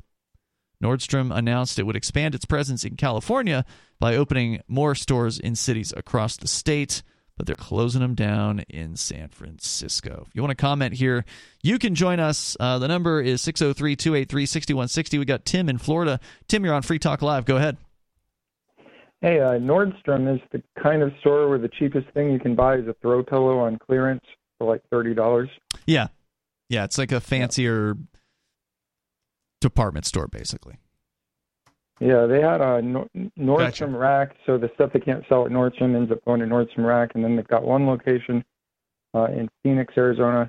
It's called Last Chance. Uh, mm. They've had a lot of uh, fire uh, fire hazard issues, you know, like where people trample each other over there. Whoa! They, they get designer stuff, you know, for like ninety percent off. That's crazy. Any thoughts on uh, what's going on? Uh, well, what was the name of the guy in Oliver Twist that they used to pay the kids to go and pickpocket? I, I don't think I've ever read the book, so I can't tell you. Not a clue. That's that's what it reminded me of. Uh, uh, you know, you know, and I I just saw the movie. Uh, you know, in high school, I think we all read the play.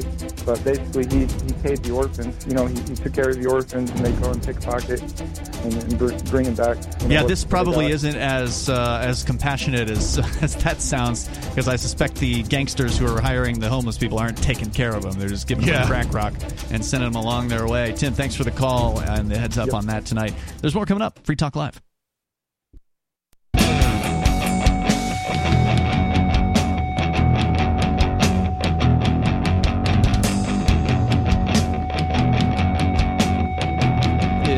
Talk Live. Phones are open.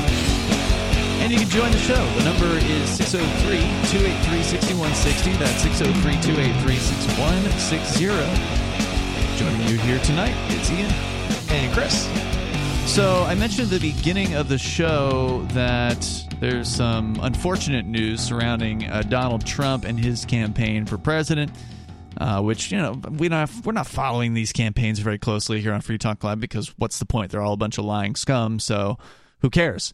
Uh, but there are some people that are out there that, uh, let's say, they begrudgingly support Donald Trump because the old saying is "the devil you know," right? and I'm not saying I'm one of these people. Okay, I, for me, I'm all about uh, as far as in the Republican primary supporting the Free Stater who's running. That's Aaron Day, and he's actually a principled libertarian who understands that the war on drugs is insane and that you know drugs need to be legalized, and he's pro secession. Uh, nice. Uh, so yeah, check out Aaron Day if you have an Aaron R Day.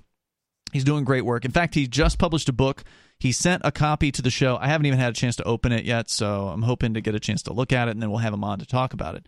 Uh, but there's still some people that don't know about Aaron's campaign, and so they're trying to figure out, well, you know, who do I vote for in the in the Republican primary? And there's there's some libertarians uh, that are looking at Donald Trump because of one issue, not because he's a libertarian, not because he's pretending to be a libertarian. He's not.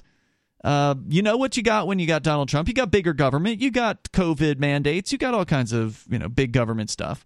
But the one issue that's important to these libertarians is anti-war, and they view Donald Trump. And uh, by the way, Reed Coverdale is a, a co-host on occasion on Free Talk Live. We haven't had him on in a while because he's been really busy, but uh, and he doesn't live in the area anymore. But he's been posting online about how he's willing to vote for Trump in the primary, and because of this one particular issue of that Trump during his presidency was the least warring, the least warmongering of all of the presidents that we've had in my lifetime, mm. at least.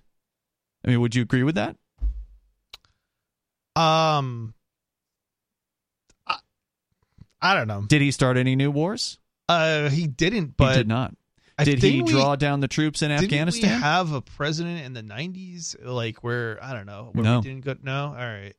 No, Bill Clinton was involved in some warmongering stuff, for sure. Yeah, I don't know. yeah. Did he draw down troops from Afghanistan? He did. Yeah. Yep, he did. Um, did he have peace talks with Kim Jong Un, uh, the first president in the history of North Korea to ever actually meet with a North Korean president? Yeah, he did. Yeah. He did. And it didn't go anywhere ultimately, unfortunately, because of whatever reason. But um, they did meet on more than one occasion, and there was actual talk about peace between the the Koreas, North and South, and largely that was because of Donald Trump. So did he completely end war? No. Did he, you know, withdraw the troops from all the military bases? No, of course not. I mean, he's. I'm not saying he's some anti-war guy, but his rhetoric on, uh, you know, on conflict internationally has been more peaceful than a lot of the competition has. And even during his campaign this time around, you know he's he's had the rhetoric at least as far as uh, with Ukraine when he's been asked questions about Ukraine he wants the conflict to end he doesn't want to continue funding it and he got a lot of heat for what he said about that at the CNN town hall just a few hmm. weeks ago interesting so I mean he, as far as monsters go he is the devil that you know, and we know what he did the four years that he was in. He didn't reduce the government like he's, he made people think that he was going to do. I'm not trying to say he did what he said he was going to do. He wants to redirect the troops to the border, though. well, now that's what I wanted to get into here, and up until whenever this you know news came out within the last couple days, up until the last couple days, he seemed to be a less warmongering option. But now he's adopting the new hot Republican, you know, perspective, which is that they should go after the drug dealers in Mexico with the U.S. military. Now, before this viewpoint coming out from Trump, he was already bad on on the war on drugs, right? So I'm not trying to represent him as in any way libertarian. Okay, he already was asking for death penalties for drug dealers, which is not libertarian at all. Okay. No, definitely not. Libertarian viewpoint is look, these drugs may be bad, but people should be free to make choices for themselves and that includes the choice to put something dangerous into their own bodies and if it's if you're free to put something dangerous into your own body you should be free to buy and sell the dangerous thing that these people want to put in their bodies it's just a free market perspective trump's never had that view okay so he's he's an anti-drug guy but he, until recently, did not go so far as to say he wanted to actually have a war on drugs, dropping bombs in Mexico, an actual hot war, uh, as you might call it, with Mexico. Now, he's not the first Republican to say this, so he's adopting a pretty sort of common, unfortunately, Republican view these days. There's other presidential candidates like the Vivek Ramaswamy guy who's been pimping this for months now, as we pointed out. But it's not just candidates that are doing it. There's uh, actual bill in Congress right now with Republican sponsors that would authorize the U.S. military to go in and do something. And, and you know what? When you only have a hammer, everything looks like a nail. So yeah. the U.S. military, your tool is violence. So presumably they're going to do something violent. Did you hear them. the military was objecting to this? No. Yeah, I, I believe they uh, they they've come out repeatedly over the and this is I don't even think this is recent, but over over the decades saying they don't want to be involved in going after uh, you know the, the cartels. Maybe because they realize it actually might have a uh, a blowback problem. You know, because they feel relatively safe going and dropping bombs in the Middle East because it's kind of hard for those guys to make it back to the United States and blow things up. Obviously, it's happened like Mhm. 9 11, but it doesn't happen all the time. Right, right. Right. You want to go and start dropping bombs across the Mexican border and see what happens? You want because we were talking earlier about how uh, the cartels don't tend to target average people. They go after cartel members. They go after the competing cartels. They're not going around cutting the heads off of tourists. They're not going around cutting the heads off of people and their kids, just random people. That doesn't happen. When somebody gets their head chopped off, it's because they're with the Zetas or they're with the, you know, the Sandinistas or whoever it is that the different gangs are that are out there right now.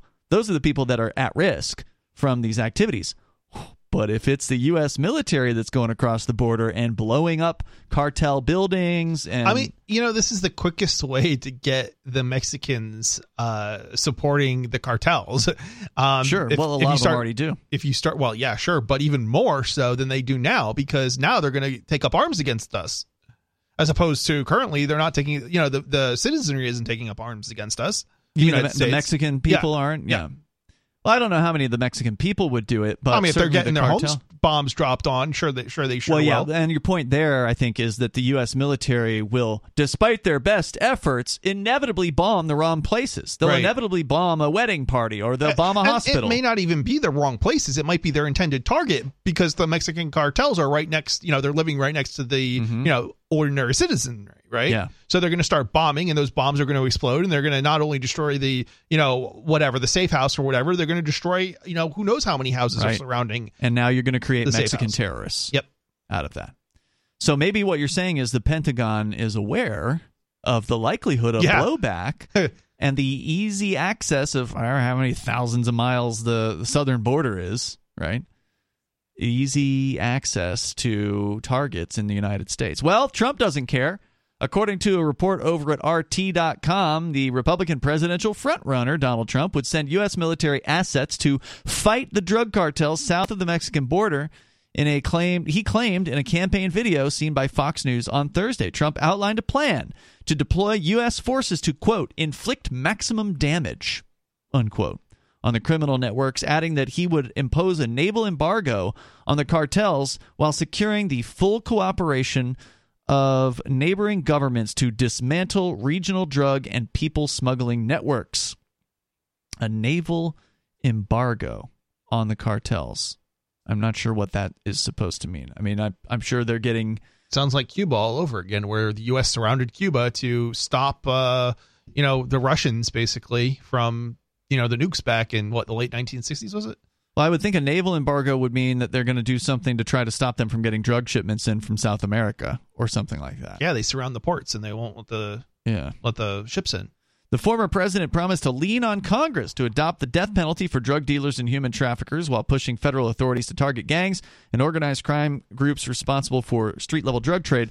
Fentanyl would be permanently listed as a federal controlled substance under the second Trump presidency, he continued, warning that China would pay a steep price if it failed to clamp down on selling the chemical precursors used to make the drug. He claimed that he'd had a deal worked out with President Xi in which they weren't going to be sending anymore and they were going to impose the death penalty on those that made it in China. He said, When I'm back in the White House, I'll take action on day one to end this horrific plague and save American lives because the U.S. drug war has all been so successful at saving lives. Trump's going to make it work. He's going to throw more money at the problem and more lives at the problem and more bombs at the problem. And that's going to make You know- drugs go away You have to ask yourself why are they sending fentanyl in the first place? because And it's, making money. It's because of the well, no, it's because it's it's more concentrated and so it's easier to get through, slip through uh, the border in the first place. That's that's how that's how we ended up with fentanyl.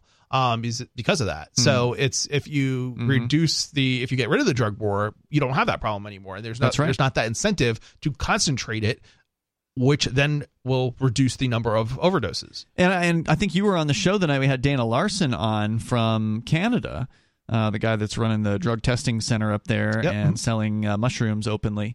He pointed out, and it was really a great point, and I'd never even heard it, heard this point before. Uh, essentially, that when you legalize a certain drug like cannabis, you actually see the market go towards the less strong versions of it in a lot of different ways. And he gave examples of, uh, you know, being able to have cannabis laced drinks and things like that. That obviously you can still get strong versions of cannabis, but there's actually a lot of demand out there for very light versions of cannabis that are available. And uh, and he gave he gave some really good examples of it. I'm, I'm sorry, I'm not particularly familiar with what all of those are but uh, but it's the the prohibition that drives drugs to the harder versions, mm. as you pointed out, because when you're smuggling, you've got to be able to get things into a small space, so you got to use the you know the most high potential yep. high concentration. In, if, to understand, for people to understand why this is an issue, uh, it's because it has to do with the cutting process, mm-hmm. and basically they're not using you know high tech machinery to do it; they're doing this by hand. Sure, and it's really hard to cut in doses that won't cause an overdose consistently. It's it's the mm-hmm. lack of consistency when you do it by hand that results in when you go to dilute it that results in there being some having not enough and some batches having too much right. and, and, when you, you, get, get too much you overdose. Yep. So uh, t- this is more from Trump. He said, "Under Joe Biden, our hard word pro- hard won progress has been surrendered, along with the surrender of our southern border."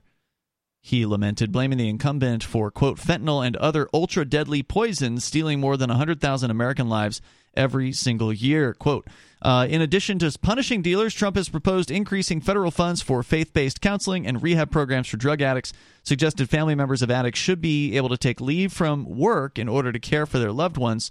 Trump is far from the only member of his party to suggest sending the U.S. military to fight drug cartels, an idea that the Mexican president at the moment, Andres Manuel Lopez Obrador, has staunchly opposed as a violation of Mexican sovereignty. So they're not going to get the Mexican government to go along with this. Nope, that's why it's going to be a hot war. Fentanyl seizures at the U.S. southern border more than tripled between 2020 and 2022, and 2023's numbers have already outstripped last year's with six months left on the calendar. The number of fentanyl overdose deaths has jumped 94% since 2019, and it remains the leading cause of death among Americans aged 18 to 45. Now, the way it sounds so far, and, and again, I haven't heard Trump's full speech about this. I would be curious to know exactly what he's saying. He's talking tough talking about a naval embargo on the cartels and quote inflicting maximum damage unquote. What does that actually mean? Does that mean going in and dropping bombs on uh, mexican cartel locations? Or is he just talking about a, a you know a naval embargo which wouldn't be as well, severe I mean, it, you can't I, I don't I think the only way to really look at this seriously is to look at the facts, right? And the facts say Mexico's not going to let us in. If the government won't let us in, their military won't let us in, mm-hmm. right? That means we literally have to start bombing yeah. Mexican, uh, you know, bases, and the the, the uh, blockade isn't going to be, you know, blockade's an act of war. Yeah, it's an act of war, and it's going to be blocking all shipping into and out of Mexican ports. Probably. That's a huge problem. That's a huge problem, not just for the people of Mexico, but a huge problem for the people of the United States. Right. There is a lot of trade that goes on uh, between the United States and Mexico. Um, Big time. They're one of our leading trading partners, actually. For obvious um, reasons. They're right there right, and they're cheap. Right. So if you cut Mexico off, that's going to have serious economic consequences on the United States. Yeah, I think that I think a lot of this is just posturing. Honestly, I oh, for sure, it's got to be right because as you pointed out, the Pentagon doesn't agree with it. At least you've heard that that's yep. the mm-hmm. case. And we know that Trump, in his last four years, was talked in and out of things that he had originally wanted to do by his staff at the Pentagon or whatever. So if if a general goes to Trump after he gets elected or whatever and says, "Look, uh, yeah, this is a really terrible idea," he's just gonna he's just not gonna do it. He'll just mm. break whatever promises he's been making. This is, I think, ultimately just tough talk, but it's still disturbing it's still I think worthy of being concerned about, and it makes him seem like a less uh, international peace oriented candidate. Again, not saying he's a peace guy, but just compared to the other monsters out there, yeah. he did more peace oriented stuff during his presidency than many have in the last year, uh, last you know decades of the United States. So he did wage economic war on China, though, with the tariffs. You mean? Yes, but that's an economic war against the American people too. I would agree. Yeah. Because yeah. who pays for tariffs? The Me customer. and you. The customer yep, pays. Yep. Yeah. Yep. Yep. Uh, I, and, uh, and did Biden roll that back? uh, let's see, Biden. Uh, no, but uh, Trump actually. Okay, so what happened was, it was it, under Trump. It was started uh, under as a ten percent tariff on goods coming from China into the Mhm. United States, and it wasn't actually. I don't All think, goods or electronic goods? Um, it wasn't just electronic goods; it was a lot of goods. Hmm. It wasn't all goods, but it was a lot of goods.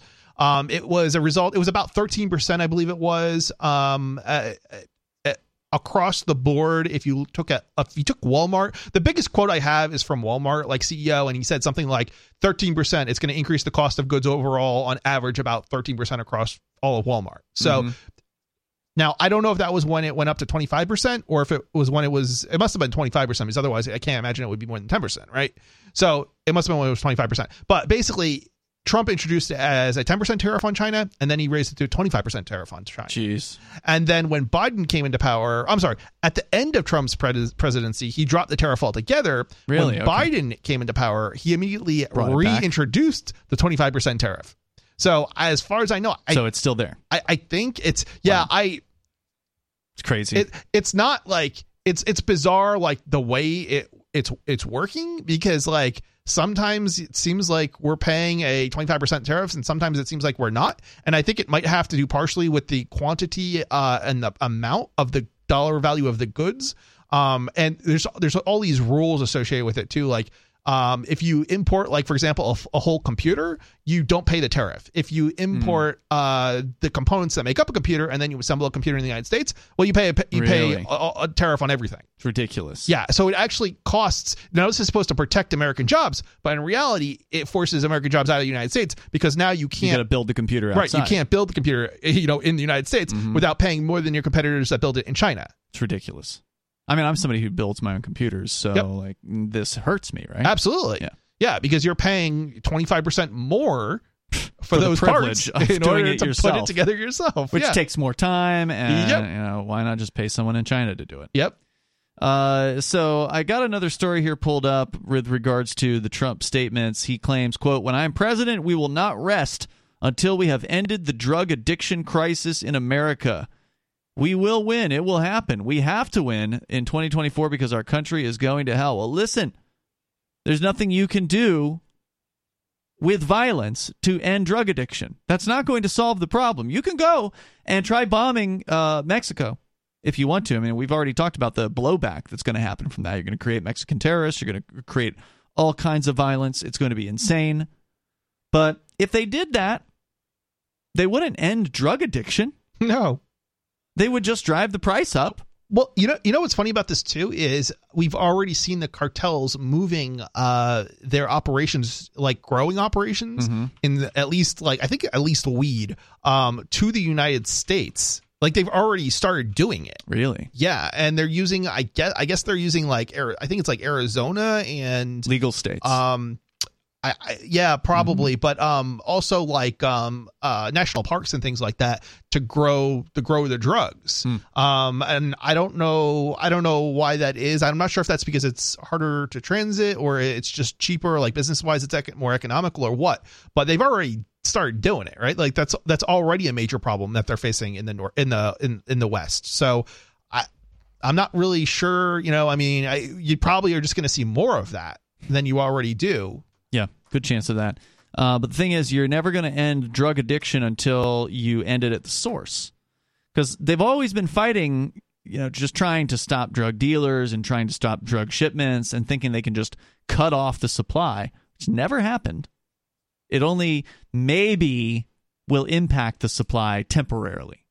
Well, oh, right, this and- one shipment got caught. Okay, well, the In- next 10 did. interestingly, uh, we've we've heard uh, uh, from ex what is it ex uh, military uh, that they actually were protecting the drugs, like when we were in Afghanistan. Yeah, Silver Dave talks about Yeah, that. I mean, it, you know, this isn't, you know, how is it, it? And the part of the reason for that, as I understand, had to do with the fact that if you don't allow that, then it completely destroys the economy of the country, and therefore, you know, you end up with more terrorists Mm. and more problems. And you got the stories for years about how the CIA has been protecting drug traffic and actually maybe even bringing uh, the drugs Well, in. that's how they got their black budget, if I recall Mhm, correctly, right. was through the drug say. trade. Yeah. So I mean that's not going to end. Yeah. Right. So I mean to some extent a lot of this is just show. It's just just tough talk to get people's votes, right? We understand that that's what's likely going on here. But uh, if you actually do care, if you out there listening to this show actually care about drug addicts, which is what a lot of this is, prem- you know, sort of premised on, right? Oh well, we we need to stop drug addiction. It's a crisis. Well, okay. Here's here's how you do it, and there's no guaranteed way to do it, but the best way to do it is to s- strike at the root. And I don't mean strike with violence. I mean you solve the root of the problem, which is people hate their lives. Yep. Right. That's you talk to drug addicts there's plenty of drug users who aren't addicts. Okay, so we need to separate the drug users from the drug abusers. There's two categories there. There's a category of the people who, you know, they just want to smoke a joint at the end of the day or drink some alcohol at the end of the day, crack a beer while they're, you know, watching television at night before they go to sleep and then wake up to go to work the next day. These are productive people. They just have a particular drug they like. Maybe they're weekend warriors. They take, uh, you know, some harder drugs on the weekend or something like that. But by the time they, you know, they sober up, they're back at work the next week. These are drug users. These are responsible drug users. Okay, these people are a lot of times people end up going to prison because they get caught with their drugs, even though they didn't have a problem with them. Then there's the people that have a problem. There's the drug abusers. There's the people who are using constantly. They're using while they're at work. If they have a job, if they don't have a job, they're maybe tripping over them on the street. Right. They've lost their home or they're you know they're just on welfare, so they spend all their money on drugs and they're completely addicted. They can't take care of their family, they can't take care of themselves. These are the people who are completely messed up in the head. They they they have no hope. They hate their lives. They may have grown up with drug addicts for parents or abusive parents or whatever and they just don't see a light at the end of the tunnel. And of course, as economic circumstances continue to spiral down, as inflation continues to rise, as fewer people are able to make ends meet, to get the bills paid, to keep food on the table for their families, you're going to see people falling off the uh, the wagon. You're going to see people who have quit doing drugs go back on because they're depressed, they're frustrated, they're they're angry at their lives, and they want to escape. And until you can solve that problem, and that's not something you can just do in you know two weeks or two years or whatever you have to change serious economic circumstances. We have to actually try freedom in order to give these people potential at a better life because uh, things aren't looking bright. More coming up. It's free talk live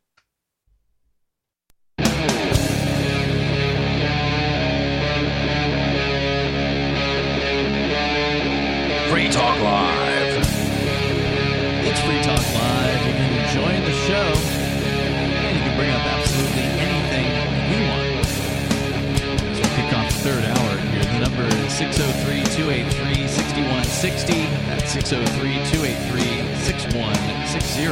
Here with you tonight, it's Ian and Chris. We're going to go back to your phone calls and thoughts, but just to bring you up to speed, if you're just tuning in, uh, the most recent topic we were discussing is Donald Trump seems to be signing on board with the escalation of the war on drugs mentality that we're starting to see from more and more Republican uh, candidates out there, which is very disturbing. Uh, they're not they're not realizing the failure of this particular government program. You know how the Republicans like to tout themselves as quote unquote small government and mm. quote unquote free market. No, when you ask them about, oh, you're for free markets, aren't you? They'll say, oh, yeah, yeah. Well, how about drug legalization? How about we allow a free market in drugs? Oh, no, we can't do that. Oh, it's dangerous. dangerous. Somebody might actually get high, and you know, like, as though that's not happening right now. As though have you ever gotten high before? Because it's the, not that dangerous. Well, I mean, uh, well, at least not like depends. you know the weed and and stuff. Yeah, that's true. Uh, but you know what? Dangerous things happen every day. Mm-hmm. And uh, one of the most dangerous things you can do is get behind the wheel of a car and drive to work, for instance. Yep. So uh, people take risks all the time, and free people should be free to take risks, which is funny because a lot of Republicans understood this during COVID. They understood the idea of you own your own body, at least when it came to the COVID vaccinations right? There was plenty of Republicans. We were out protesting with some of them out in front of the, the governor's the house. Majority of them were Republicans. yeah, well, absolutely. Uh, I don't know if it was the majority of Republicans, but the majority of the protesters were, yeah, were, sure. were Republicans. That's for sure. And so, like, yeah, oh, they they totally understood your body, your choice when it came to vaccinations, but they don't understand it when it comes to abortion, and they mm-hmm. don't understand it when it comes to drug use. So they have no consistency. They have no principles whatsoever. And if you think I'm picking on the Republicans too much, the Democrats are just as oh, bad. Geez. We pick on the, uh, the the the Democrats, I think, more than we pick on the Republicans. I don't know. Maybe we. I don't know. But the, there's plenty of drug warrior Democrats too. It's not like the it's not like the Democrats you know, own and uh, you know ending the, the, drug war. They don't care the, about ending the, drug. the problem is that the, the, parties are so similar. They yeah, both they do a lot of the same stuff. It's like war. They both are both warmongers. Absolutely. Um, you know, the the Democrats might not be out in your face about it as much, but they're they are these days. Yeah, well, the Democrats are all about Ukraine, and, and so now, now that the Democrats are all about right. are all about war in Ukraine, now the Republicans are starting to sound like they're anti-war. But you don't have to listen long before you hear them advocating what we're talking about, which is actually starting a new war mm. in Mexico against drug cartels. I mean, this is this is the most insane idea yet when it comes to the war on drugs. This is absolutely insane. And thankfully, you're you told us earlier, Chris, that apparently the Pentagon has warned against doing this. Has yeah, said repeatedly would, for decades. Yeah, that they would rather not uh, do something like this because it's an insanely bad idea that's going to have all kinds of blowback and, and negative consequences. Let's go to the phones, though. We got uh, Ricky on the line in Pennsylvania. You're on Free Talk Live. Go ahead, Ricky. Thank you there, brother. Ian, is that brother Chris is with you there? It is. All right, brother. Well, I got serious issues with the Donald. Donald J. Trump. The J stands for jackass, no doubt. Now, I hope the Donald's listening to Ricky from the Commonwealth. I'm going to tell him a few things. I've been a chronic caller on this show for years. I've been smoking weed since I was 15. But I'll say this between 2015 and 2016, my thing was crystal. And I was using crystal two yeah two lines a day maybe other every other day or so. I was flying when i called in this show. Now in 2017 oh in 2017 is even better. That was my best year as a confederate democrat. I called in. I deliberately was high every single call on cannabis. Damn. Now that being said you see, the problem here is big pharma's drugs. We have 8% of the world population use 80% of the drugs, namely antidepressants, antipsychotics, mm-hmm. and opiates. Now, on to fentanyl. You know, 14 years ago, I talked to junkies who were taking a needle, sticking it into a 100 milligram fentanyl patch, and injecting it. Now, the Donald don't seem to have a problem with that. But not only weed, but at least quality product when it comes to crystal are both much safer than them. Now, I don't want to sound like a hypocrite, is I drink alcohol. I like my Rolling Rocks and my bourbon. But you know okay. what? Alcohol, I'm not even talking heavy abuse. I'm talking a little more than moderate. You're getting drunk regularly. All it does is deaden brain cells temporarily. That's it. That's how alcohol. Oh, I don't know if it's works. temporary, man. I mean, I've seen some well, long time. time. You know what happens is over time with alcohol, it'll deaden those same uh, brain cells over and over again, and they won't regenerate. That's uh, what happens. Yeah, I, I, like you, you see some older people that you can tell they have drank way too much for way too long, and there ain't no coming back. Well, they get that bloated thing going too. yeah, know? they get the they red face too. Face. You can always tell. You know, I mean, I've had it. I mean, I've had it with the Donald. He's going to execute people. Now, once he starts executing drug dealers, how long is it going to take before he starts executing people that are responsible, enjoy quality weed and quality crystal for using that? I don't think he would. Uh, he would go that far. I mean, because he's he, going to publicly execute drug dealers. Well, it's tough That's talk. Not much of a stretch. It's tough talk, know? Ricky. It sounds like he's. Well, uh, he seems to have a personal issue with this. I mean, this, doesn't he remember the war on drugs with Nancy Reagan? Sure. There's no war on drugs. Has he? I thought that used to be his big role model. Has he forgotten that? You know what he wants you to know? do is turn this country into a um, a Christian Saudi Arabia. Oh God, that's I was talking about the Christian nationalism before. Screw this. You know, people have the right to either be a Christian or not. Mm-hmm. That's the way constitutionality works. It works both ways, Donald. You know, when you say Christian Saudi Arabia, Chris, you mean high restriction as far as uh, chemical substances. And uh, I do mean? believe that Saudi Arabia executes uh, drug dealers. I think you're right. Or, I'm sorry, that. anybody who they ca- you get caught with caught drugs, you're in trouble. With drugs, yeah. I don't know if you get executed, but you'll be in big trouble, right? I think they execute anybody coming in with drugs at least at a minimum. Yeah. So. Wow, Ricky. Any other comments on that? Go ahead. Well, one thing to anybody listening to Free Talk Live. it hasn't right stopped now. drugs going into no, Saudi Arabia either, by the way. Well, just, just to clarify out, that. Well here, just, well, here, just check out the archives all throughout 2017, every night. I called in. I was on quality, little Jamaican red, little purple haze, nice and green. High every single time. That was my best year. Thanks for the call tonight, Ricky. I appreciate it. Let's talk to Sarah in New Mexico. You're on Free Talk Live. Go ahead, Sarah. Um, I wonder what's the point of the call? Did he have a purpose? I, you know, so most of these callers they just ramble on. well, Ricky is a bit of a rambler. That is true, but I think that uh, the purpose of his call was to lambast Donald Trump for his uh, anti-war or his pro-war on drugs position and which makes me wonder about you. Yeah, uh, I was thinking the same thing. That's a really funny statement coming from you. Yeah, I mean, well, Sarah, I mean, what do you think about this? You, you've been advocating crackdowns on drugs before, right? Like uh, you want to take cigarettes out.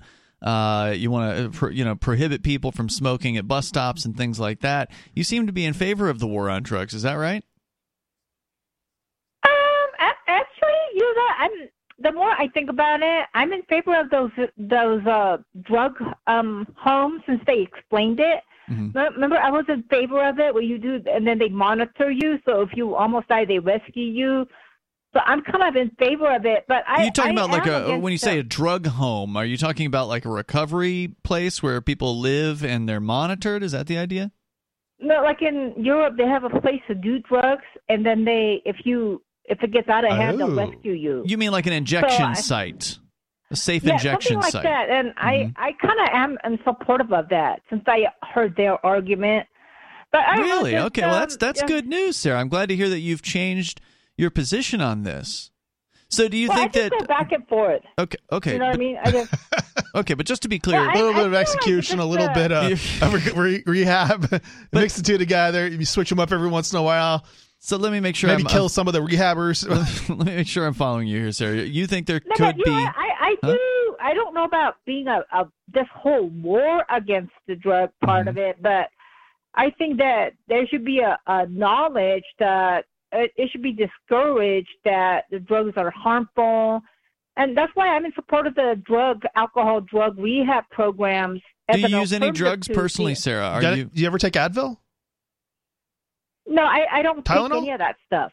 How about alcohol? No, alcohol? because well, I I drink a little bit uh here. I I don't so you're a Caffeine? hard that. drug. Just- She's a hard drug user, Chris. She drinks alcohol. Now, when you say Oh. you drink a little, No, I, you s- I don't I don't drink any of it. I I, I thought you said a little um, bit. I just no, I used to, I thought that was good, and I don't even drink any of it. I don't drink any alcohol. So you used to drink alcohol, but you've quit drinking alcohol. I I drink a little bit here and there, but it wasn't. I don't. I I just never Wait, wait, just want to see what. I'm, I'm clarifying here. You drink a little bit here and there, or you've drank, you have drunk previously. Um, just with the meals in here. When was the um, last like time I- you had an alcoholic beverage? Just maybe a sip, maybe about five months ago. Just a sip. A sip. Who drinks a sip of alcohol, of any kind of alcohol? Like All if right. you said a shot, okay. Yeah, yeah. But a sip? One sip. Mm-hmm, mm-hmm. You sure you Oh, didn't but drink I the whole I bottle? wanted to call in about today the the. The By the way, good for you, Sarah. If it's true that you've actually quit drinking alcohol, that's good for you. I mean, I'm glad to I'm glad to hear it. I quit back in uh, 2021, I think it was. So yeah, I'm with you. I'm with I, you. on. I never was a drinker. I I never just I just check I had a sip here and there, and um, but I didn't do nothing for me. Then. Okay, all right. What else? Yeah, well, So, you might I- need a little bit more than a sip if you want it to do something for you. All right. What else you got, Sarah? So uh, Bernalillo County uh, Commission uh, got two electric cars. They got two electric cars, and now they're encouraging the the workers to ride buses and ride bicycles back and forth to work. This is one of the things they want you to do to save um, um, fuel. You know what I mean? So so they're, they're on the encouraging. Just to me. clarify, you're saying they're encouraging county workers, the county government employees, to take a bus. That's correct. They're encouraging them since they got these two all all electric cars for the county commission. Now, now they're encouraging employees to take the bus. So the county ride the bike back commissioners get the electric car to drive around, but the other employees have to take the bus. Well, it's an encouragement. They- What are they them doing? How do are they encouraging them? Are they incentivizing it Well, somehow? I mean, no, it was announced. It was, the, it was announced that a news. So they're not like going to give uh, them a bonus or something like that, or you know, get, somehow incentivize them to take the bus. They're Maybe just pay saying for their bus ticket. they're just saying, "Hey, you guys, we think you should take the bus." I, I I don't know what the incentive is. I, I wonder if they're going to get a gift. Right, because card there's not much of an incentive to take a bus on, uh, you know, on its own. I mean, it's generally an unpleasant experience for a lot of people.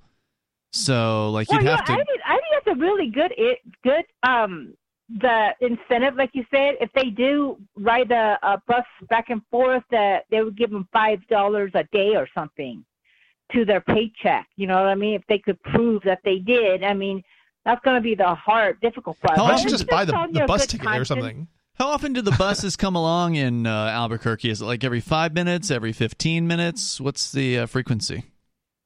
Um, Monday through Friday, it's uh pretty good. You know, it's okay, unless they don't have a bus driver or they don't show. They just skip an hour. if They're short of bus drivers. But uh, you didn't answer my like question. How often is it? Is it once an hour? Once every fifteen minutes? I mean, you take the bus. Um, you don't you it's know? Like uh, Monday through Fri every every thirty minutes, depending on what route. Central and San Okay. Mateo, you get more buses, but the other routes you get every thirty minutes. every 30 minutes. All right. Uh, It's not Uh-huh. very frequent. I mean, that's kind of it's kind of inconvenient, right? It can become really inconvenient um, if you have to transfer too. Um, I haven't done a whole lot of bus Mhm. riding, but I was in San Diego, and yeah, I mean it'd take you an hour to get across San Diego. Well, I mean, it might take you an hour to get across San Diego anyway, right? Is the traffic really Uh, good there? no, it's pretty bad. But um, even like like that's probably like it's worse. It'll if- be worse. Yeah, it'll bus, be way yeah. worse because you're if you- stopping constantly. and- Yeah, yeah, yeah. It's uh, Yeah. yeah. I mean, if you, I mean, if you think about it taking forty minutes, you know, it takes you two hours. You know. Thank you, Sarah, for the call tonight. Let's go on to Cynthia. She's in California. Cynthia, you're on Free Talk Live with Ian and Chris. Yeah, I'm actually in San Francisco. I'm sorry to hear Um, about that. How how are things in San Francisco? Well, um, mostly the street people are uh, friendly and Mm-hmm. um, courteous, and a few are uh, totally out of control. And we Mm, have trouble getting the police to pick them up timely and do something about it. Now, do you live in Um, downtown San Francisco, or what part of San Francisco are you in? Oh, I'm in uh, uh, the Polk Gulch area. Um, that's uh, not Lower Nob Hill. Yeah, I'm not really um, familiar with the geography. Is that but I- considered to be a good area of town, or not so much? Yes, yes, but frankly, there's a, a lot of unhoused people up here too, Really? and uh, a lot of screaming and yelling at night, but Oh not a lot of violence. So, Okay. but I wanted to, I'm a retired physician, and um, I used to own a minor emergency, so I'm used to dealing with people who come in with pain problems. Mhm. And I want to explain that the federal government has uh, handicapped Trump in the sense that they have um, consistently suppressed useful information and substances that physicians could have been using. For example, the feds made ibogaine illegal. You know about ibogaine? Oh, yeah, yeah, we've we've heard a lot about it. Uh, oh, Right, ibogaine is the uh, uh, psychedelic substance, right? Right. It, it uh, takes what about two or three days, and then they get about six months that they're free of a desire to Mhm. take narcotics. Yeah, it's a very Right. power, a very powerful medicine, but I mean, Trump isn't advocating to legalize that. He's talking No, about no, increasing the war on drugs. If they had legalized it, if if they hadn't made it illegal, then physicians would have gotten skilled at using it, hmm and we'd have probably far fewer addicted Oh, people. I, I don't disagree with you on that. I'm not sure And- what that has to do with Donald thing- Trump, though. I mean, he's the he's the one talking no, about he- increasing the war on drugs. That's because he may have seen no other options but military Well, action. That's ridiculous because uh, there. How about the- just legalizing what yeah, you're the- talking about? The option is to end the violence and to legalize the drugs, and then you solve almost all of the problems literally within you know nights, within days. With the You- stroke of a pen. you know- yeah. I, I, I see this situation from a physician's perspective, which is that you take away they're uh, narcotics and they're going to be in a great deal of pain. Yeah, sure. A great deal of pain, and then they'll end up on another drug. And we can use kratom, right? Mhm. Kratom to help break that addiction. And the feds tried to make that illegal two years ago, and there was a huge pushback, and they had to back off. I mean, you've But talked about the people- people that are in the streets there in San Francisco. I mean, these are people that are using illegal drugs, right? Right. Yeah, and they got all And- the illegal drugs they, they need to get, and they get high, and they get in in some cases in in your way, and they get dangerous, and they uh, you know or they're peeing in the streets or or you know dropping a deuce here and there or whatever, and it's pretty gross, isn't it?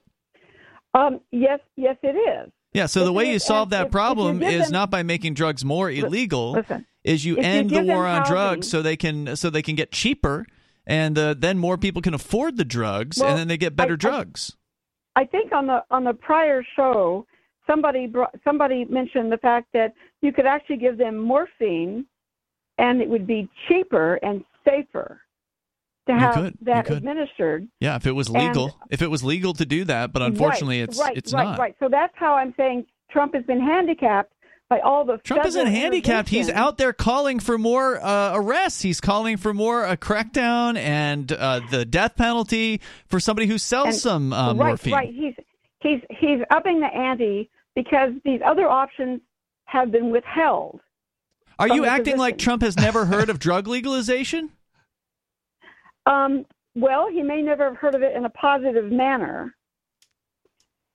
Uh, I mean, maybe. I guess. Uh, I mean, the odds Think- that he think could get the- to age seventy-four as a politician who goes to campaign stops and talks to a bunch of people, he's never heard of the idea of legalizing drugs. That's hard I- to believe. I don't. I, I mean, don't buy it. Think, It's in the newspaper. It's not like this is something that's secret. think about all the bad advice he got from the nation's leaders re- regarding COVID and vaccinations. LRN.FM. Cynthia, I understand Oh, that it's uh, it's frustrating to you, and I, I will let you have a second crack here. I just need to make sure our dump machine is all set. So, look, you can't say that on, on broadcast radio, okay? oh, so, I, I didn't know that was considered a forbidden word. yeah, so just be Okay. careful. Um, but Oh. I, I just. You're saying here, you, you're one of these people, it sounds like, that just makes excuses for Donald Trump, as though he's just No. this dummy who uh, is constantly being manipulated by the people around him, the very people that he claimed he was going to D.C. to drain the swamp of, and then didn't. I, I'm just speaking from a common sense approach to how I would have done it when I was in practice. There's there's all kinds of additional information. For example, Roundup is now shown to affect the brain in mammals, causing Roundup, them the to weed be killer? at risk for addictions. The weed killer, Roundup? Yes, Hmm. and it's in all the grain products. It's in the rice. It's in you name it. They've been loading it us with that. And what it does is it sets up their brain for addiction. So maybe they need to take that stuff off the market because one thing addicts do is they load up on sweet pastries. And and between the sugar which has Roundup in it and the wheat flour which has Roundup in it and the wheat itself, See, here's the thing, Cynthia. a- Here you are calling to make another prohibition. You're saying we can help the addicts by prohibiting this other product. And I understand the, cri- Well, the critiques of Roundup-. I get should it. never have been approved. It should never have been approved in the first place. Well, that's the thing. It's a Uh, synthetic compound and it damages the brain. I, I look. Hey, I get the critiques of Roundup. I understand Monsanto, bad news, big, you know, big Oh, yeah. corporate uh, mega food or whatever. I, I understand all the critiques, but I do not support violence as the solution. And when you say something should be banned, you are saying that someone should be threatened with violence if they do a thing, right? That's what you're talking about. Well, I'm saying that they should never have licensed them to produce that substance. So that's another because way of saying if someone were to produce the substance without a license, then somebody would do violence against them, right? I, I'm I'm saying no farmer would use it if they knew that people would boycott their products. Well, now that would be a well, mark. that's that might be a good solution to the problem. Then why don't you boycott? Start a boycott of the products. Because because we only found out just several years ago that without our knowledge, they started applying it to the wheat crops. It was never approved for the wheat crops, but they started applying it as a method of causing the grain to mature faster and give them a few more pennies of profit, supposedly. Yeah. But But can you hear me? Oh, we hear you fine. But what you pointed out here is a Ah. market-based solution, which is a boycott and an awareness campaign, advertising, letting people know of a you know a thing that you think is a bad idea. That's a much better idea than going and using the guns of government and the violence of the state to try to construct rules that are just mandates that are going to be backed with violence to try to sculpt society in the way that you want. Thank you for the call tonight, Cynthia. I do appreciate it. Uh, the number here, if you want to join the show, it's 603 283 6160. That's 603 283 6160. We got plenty of time for you if you want to join us. Uh, coming up, we talked about Chicago, we talked about California, and now New York City is the latest nightmare. Uh, in this case, it's an attack against Airbnb and people who just want to rent a room in their house temporarily. We'll talk about it coming up. It's Free Talk Live.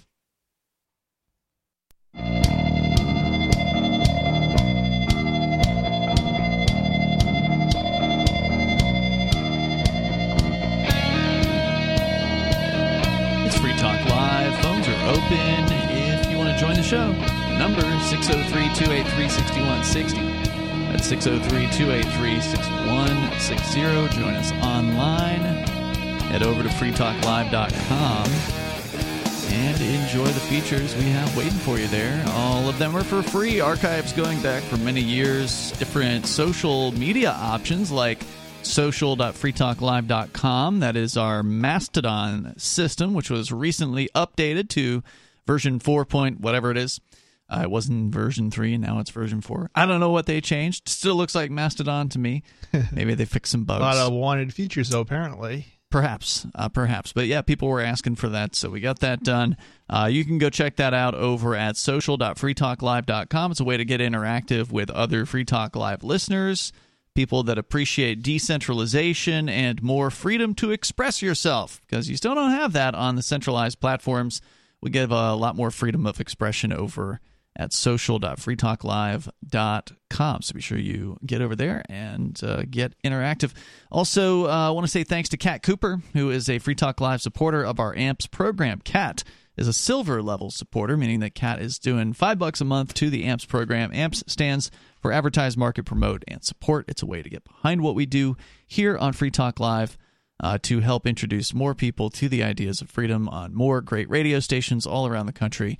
If you appreciate the work that we do, you can join Kat over there at amps.freetalklive.com for as little as five bucks a month, and you can help us with our mission here. That's amps.freetalklive.com. You know, since we're talking about the war on drugs, Chris, and we just had uh, somebody who said she was a doctor previously on the show talking about the insane drug war policies out there, I had an update on a story. I don't know if you were on this show, Chris, but uh, it's been some months, I think, since we covered the story. It was about ketamine, where. Don't know that it was. Yeah, so the story was about this doctor uh, in South Carolina who had built a nationwide practice. This story from the Washington Post. This is an update.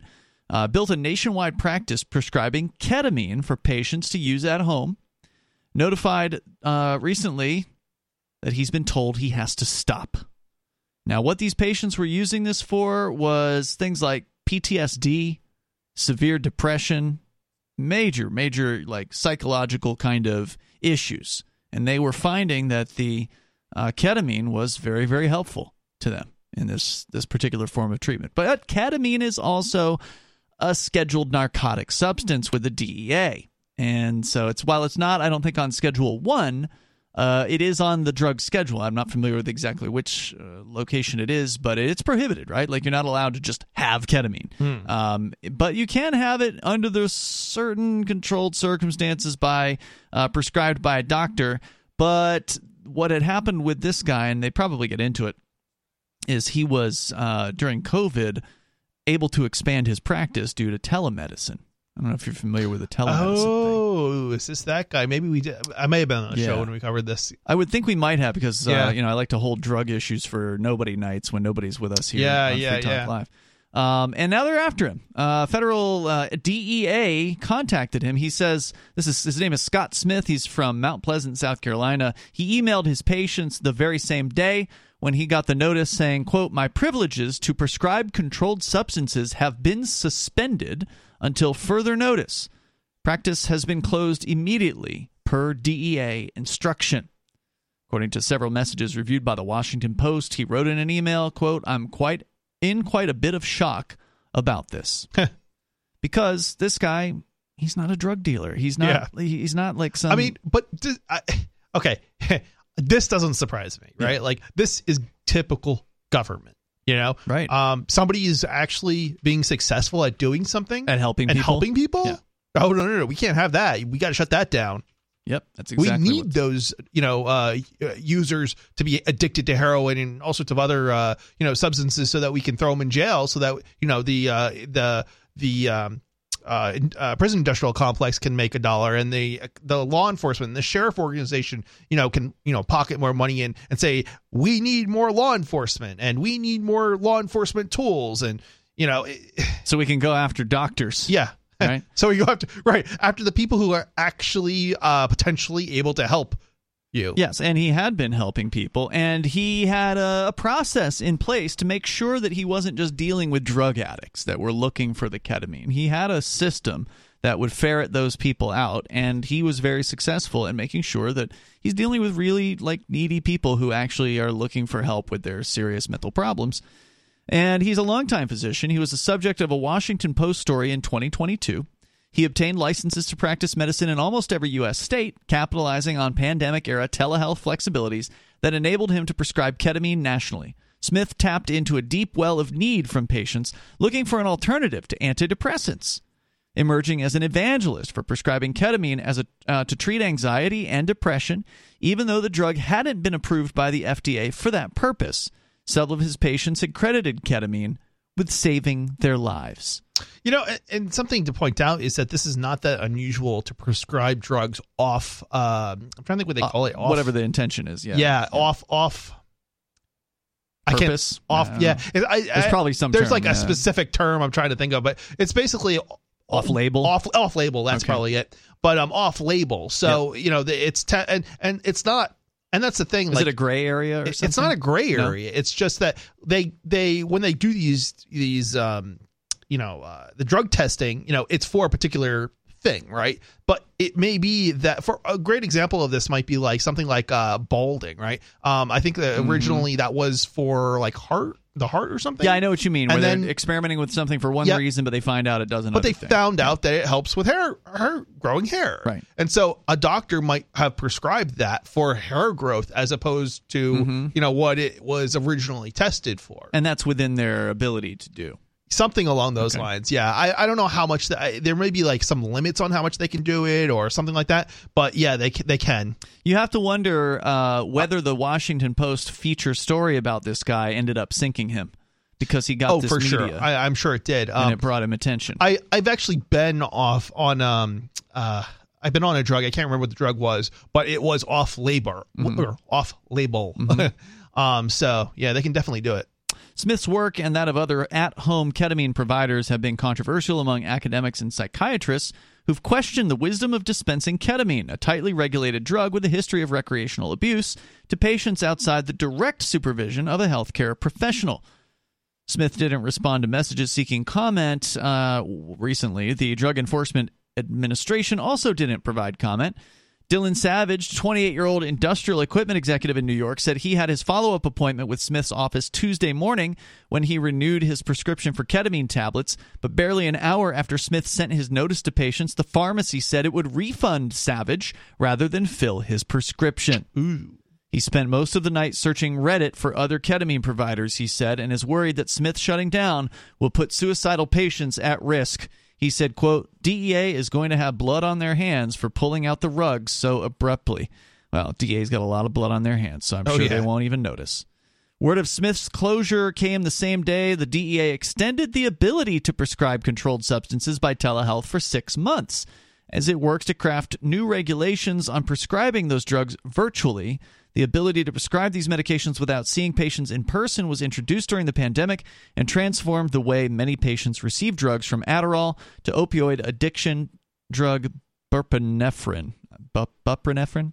Anyway, ketamine in recent years has emerged as a promising treatment for people with severe depression, and a derivative of the compound has been approved by the FDA to treat depression under strict guidelines.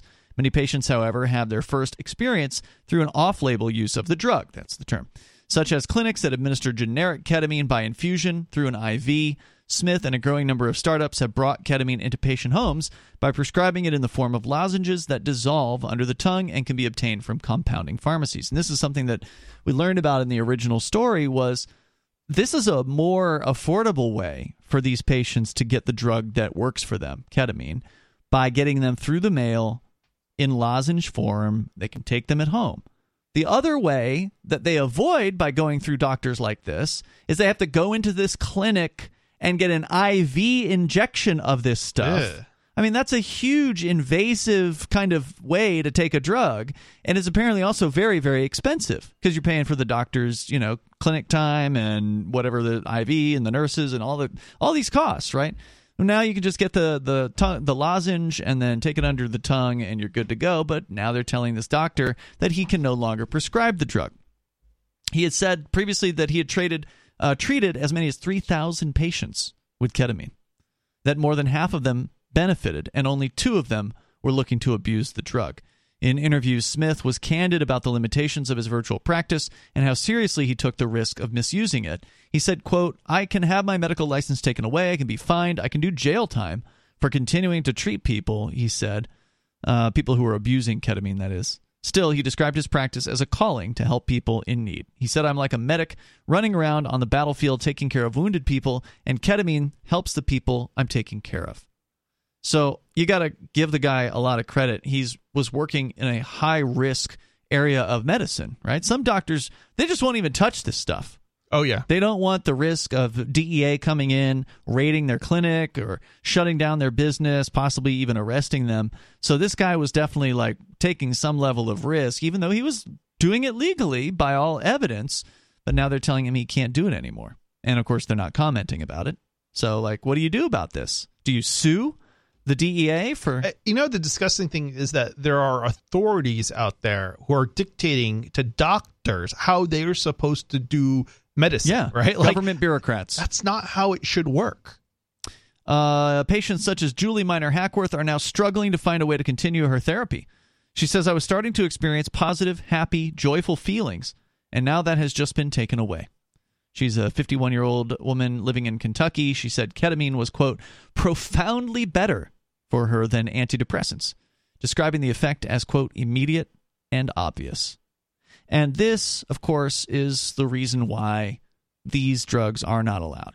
This is the reason why uh, mushrooms, MDMA, ketamine, you know, LSD, a lot of these drugs that are on the prohibited list are prohibited because they can actually have an immediate and profound effect. That's the word she used. Profoundly better, immediate and obvious. These are effective drugs for the people who need them for various different problems. And they're more effective than the legal route. But that's bad for the pharmaceutical companies. Mm-hmm. That's a that's a threat to the medical status quo. And so Pfizer or you know the other pharmaceutical manufacturers out there, these big mega corporations, they don't want to see these drugs turned legal because it will impact their ability to sell someone antidepressants to take for the rest of their lives. There's uh they've got patents and they use those patents to make money big time. And uh if they, you know, allowed these other drugs that, you know, were natural or at least were not patented, you wouldn't need these harsher drugs that, Right, even though they could sell those drugs, right? Like if ketamine were more legal, and if Mhm. it weren't controlled, it is quote unquote legal under certain circumstances. But if it weren't heavily controlled as it is, then there could be ketamine at any pharmacy, at any Walgreens or whatever, and there's no reason why uh, Merck or uh, Pfizer or whoever couldn't manufacture ketamine and sell ketamine under whatever brand name but they it would wanted to. be it would be equivalent to them becoming a generic, which means they wouldn't be able to charge as much. They wouldn't be able to charge as much. And if it's as effective as these people say it is, that means people can cure their problem. Now, I'm not saying everybody can, but we know that there are people who have had such profound impacts by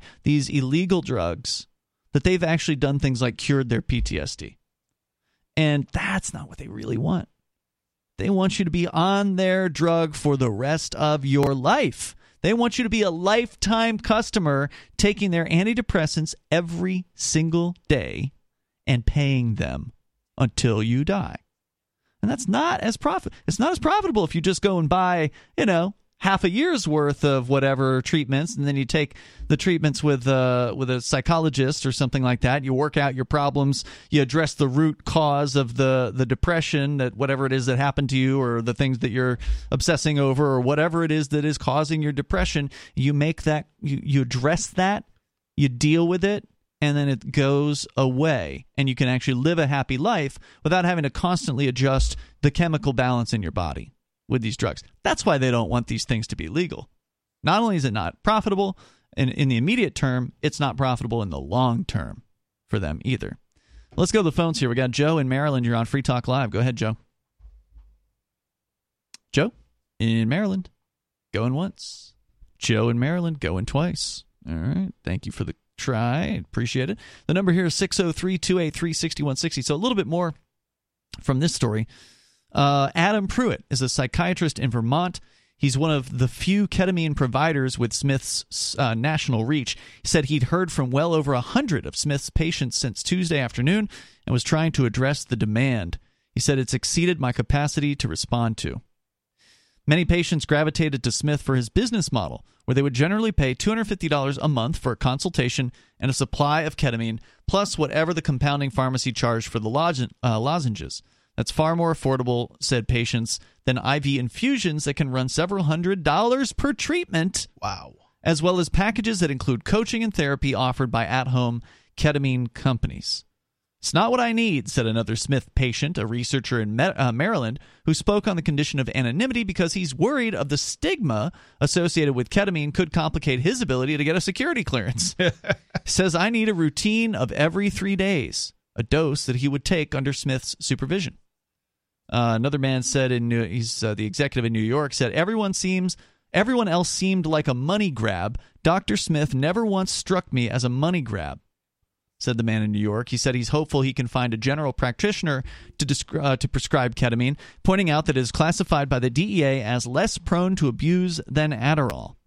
Quote, this is a medication that any doctor with a DEA license could prescribe.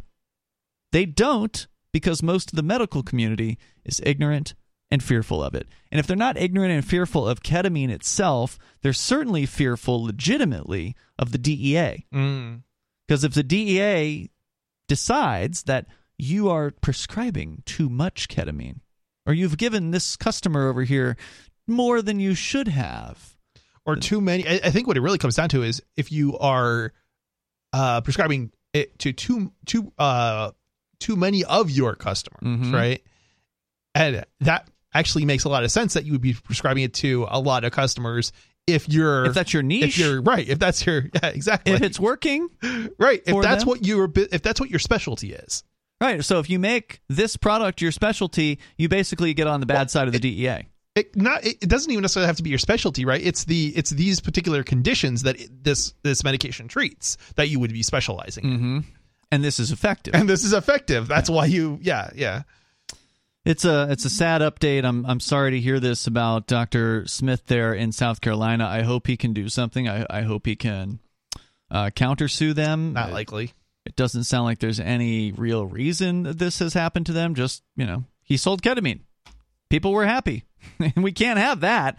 We can't we can't have people being happy who are depressed. They need to be on permanent medication from Pfizer or, you know, some other drug corporation for the rest of their lives. I mean this the DEA needs to just disappear. They need to go away entirely. They do absolutely nothing of value. They destroy peaceful people's lives. They they're destroying this man's business.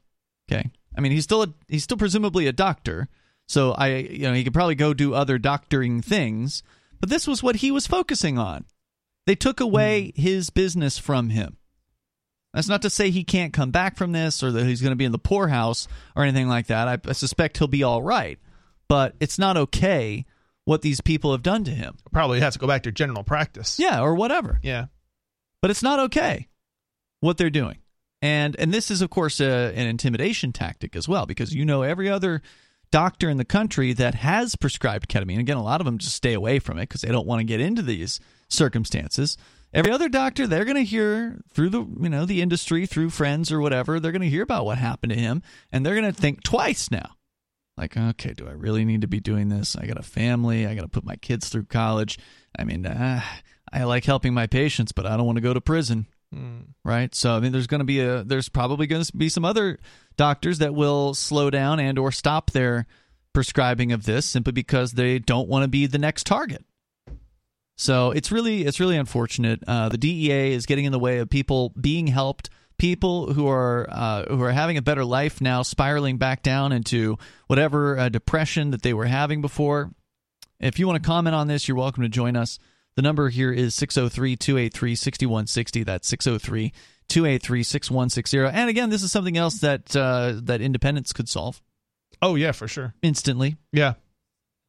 Uh, we would be out from under the thumb of the DEA when New Hampshire, or you know, if your state secedes. When you secede, no more DEA. Yeah, the uh, New Hampshire uh, law is basically based on the federal uh, list. That's right. Yeah, the so New Hampshire drug prohibition. By you know going independent, it would that would no longer that would be struck in from. It would the, literally be the the same yeah, day. Yeah, like the war on drugs in New Hampshire would be over the moment we seceded from the mm-hmm. United States. Uh, let's go to the phones here. Caller, you're on Free Talk Live with Ian and Chris. Go ahead. Hey, this is Rusty from Portland. Rusty, what's on your so mind? I was. Have you heard about the Halt Fentanyl Act? No, tell me about it.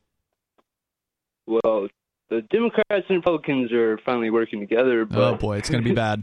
it's because Biden, who campaigned on ending mandatory minimums, he's like, I've reformed my ways since I was a drug warrior now he wants to institute new mandatory minimums for all fentanyl related substances. Ugh. Like Gross. even if it's an analog like designed to re- reverse fentanyl overdoses, that would apply to that too. You know the crazy thing about that too is these people, uh, you know, they don't even know they're on fentanyl. Uh, right. Some people do. Some people take it on purpose. Okay. Well, if you have if you have but there's 10 a lot grams of... of substance even related to fentanyl, they want to give you five years. So if it even has a little bit in it, yeah. you're effed. Yeah, all, all I know is that well, my understanding is that they're lacing other other drugs with it, and they've actually they are, yeah. they're not even giving you what you think you're getting now because well, it's really just fentanyl. Yeah, the Halt Fentanyl Act, according to uh, AugustaFreePress.com, would schedule all current and future federal, sorry, fentanyl analogs as Schedule One drugs, which would put them at the level of heroin and marijuana, drugs that, according to the federal government, have no accepted medical use. I'm sorry to hear the news about that. Was there more you wanted to share? No, that was it. Thank you. Thanks for the call, dude. I appreciate it. That's an interesting point that uh, Joe Biden has gone back on his drug reformer ways and is now going for you know mandatory minimums and crackdowns on this stuff. It's the insanity of the war on drugs just continuing again. They've got the new target. In the 80s, it was crack. In the 90s, it was meth or whatever, mm-hmm. the aughts. And now it's fentanyl. Well, they uh, he probably needs support from law enforcement and mm. the uh, and prison means big money for them. Yep, prison industrial complex. That's true. Uh, you know, any drug prohibition just means more prisoners flowing into the prisons, so they can be used for slave labor. Yep and so on. Uh, literal slave labor. People think that the United States has got to abolish slave labor, but that's actually not true. Um, they did not abolish slave labor. Um, there is an exception for prisoners. So. So yeah, this uh, this insane war on drugs continues on. I mean, you would think that we would be getting closer to this thing ending, but it seems like while there may be a pullback in the area of marijuana, you know, we have seen more than twenty states, I believe now, have legal recreational cannabis. So, I mean, that should be applauded. I'm glad to hear that. I'm not glad that the government is in control of it now, that it's a government regulated, government taxed, government controlled situation. That's not good news. But it's still better that there aren't as many people going to prison for it. And, you know, that's, I think overall, that's, it's been a better move than prohibition. But you would think that, you know, ending the war on marijuana might lead to some more openness towards ending the war on all drugs. And uh, it doesn't seem like that's the case. People are just as insane about uh, going after fentanyl now as they've been at every other, you know, point in drug war history against some other drug. Yeah, you know, you know what's unfortunate too is that we see this again and again and again. Where is if you have a you know you have a large uh, a large population, you know, whatever it is that's prohibited, um, you know, you legalize, you know, you get them supporting, you know, the legalization of X, of which a certain percentage of that population ends up, you know, whatever the thing that's in most demand, mm-hmm. and then eh, that's it. It's like, but all those other people who supported the legalization, they don't, they don't, they don't have any positive impact as a result because it just stops because the the majority have been they the, got what they wanted. They got what they wanted. Yeah. yeah. Uh, out of time for tonight. Check out Chris on his show. He does his own show. It's called Freedom Decrypted. Go to freedomdecrypted.com and you can tune into that online anytime. Podcast video excerpts, video archives, and of course live on Saturdays. We'll see you tomorrow. for prickly people.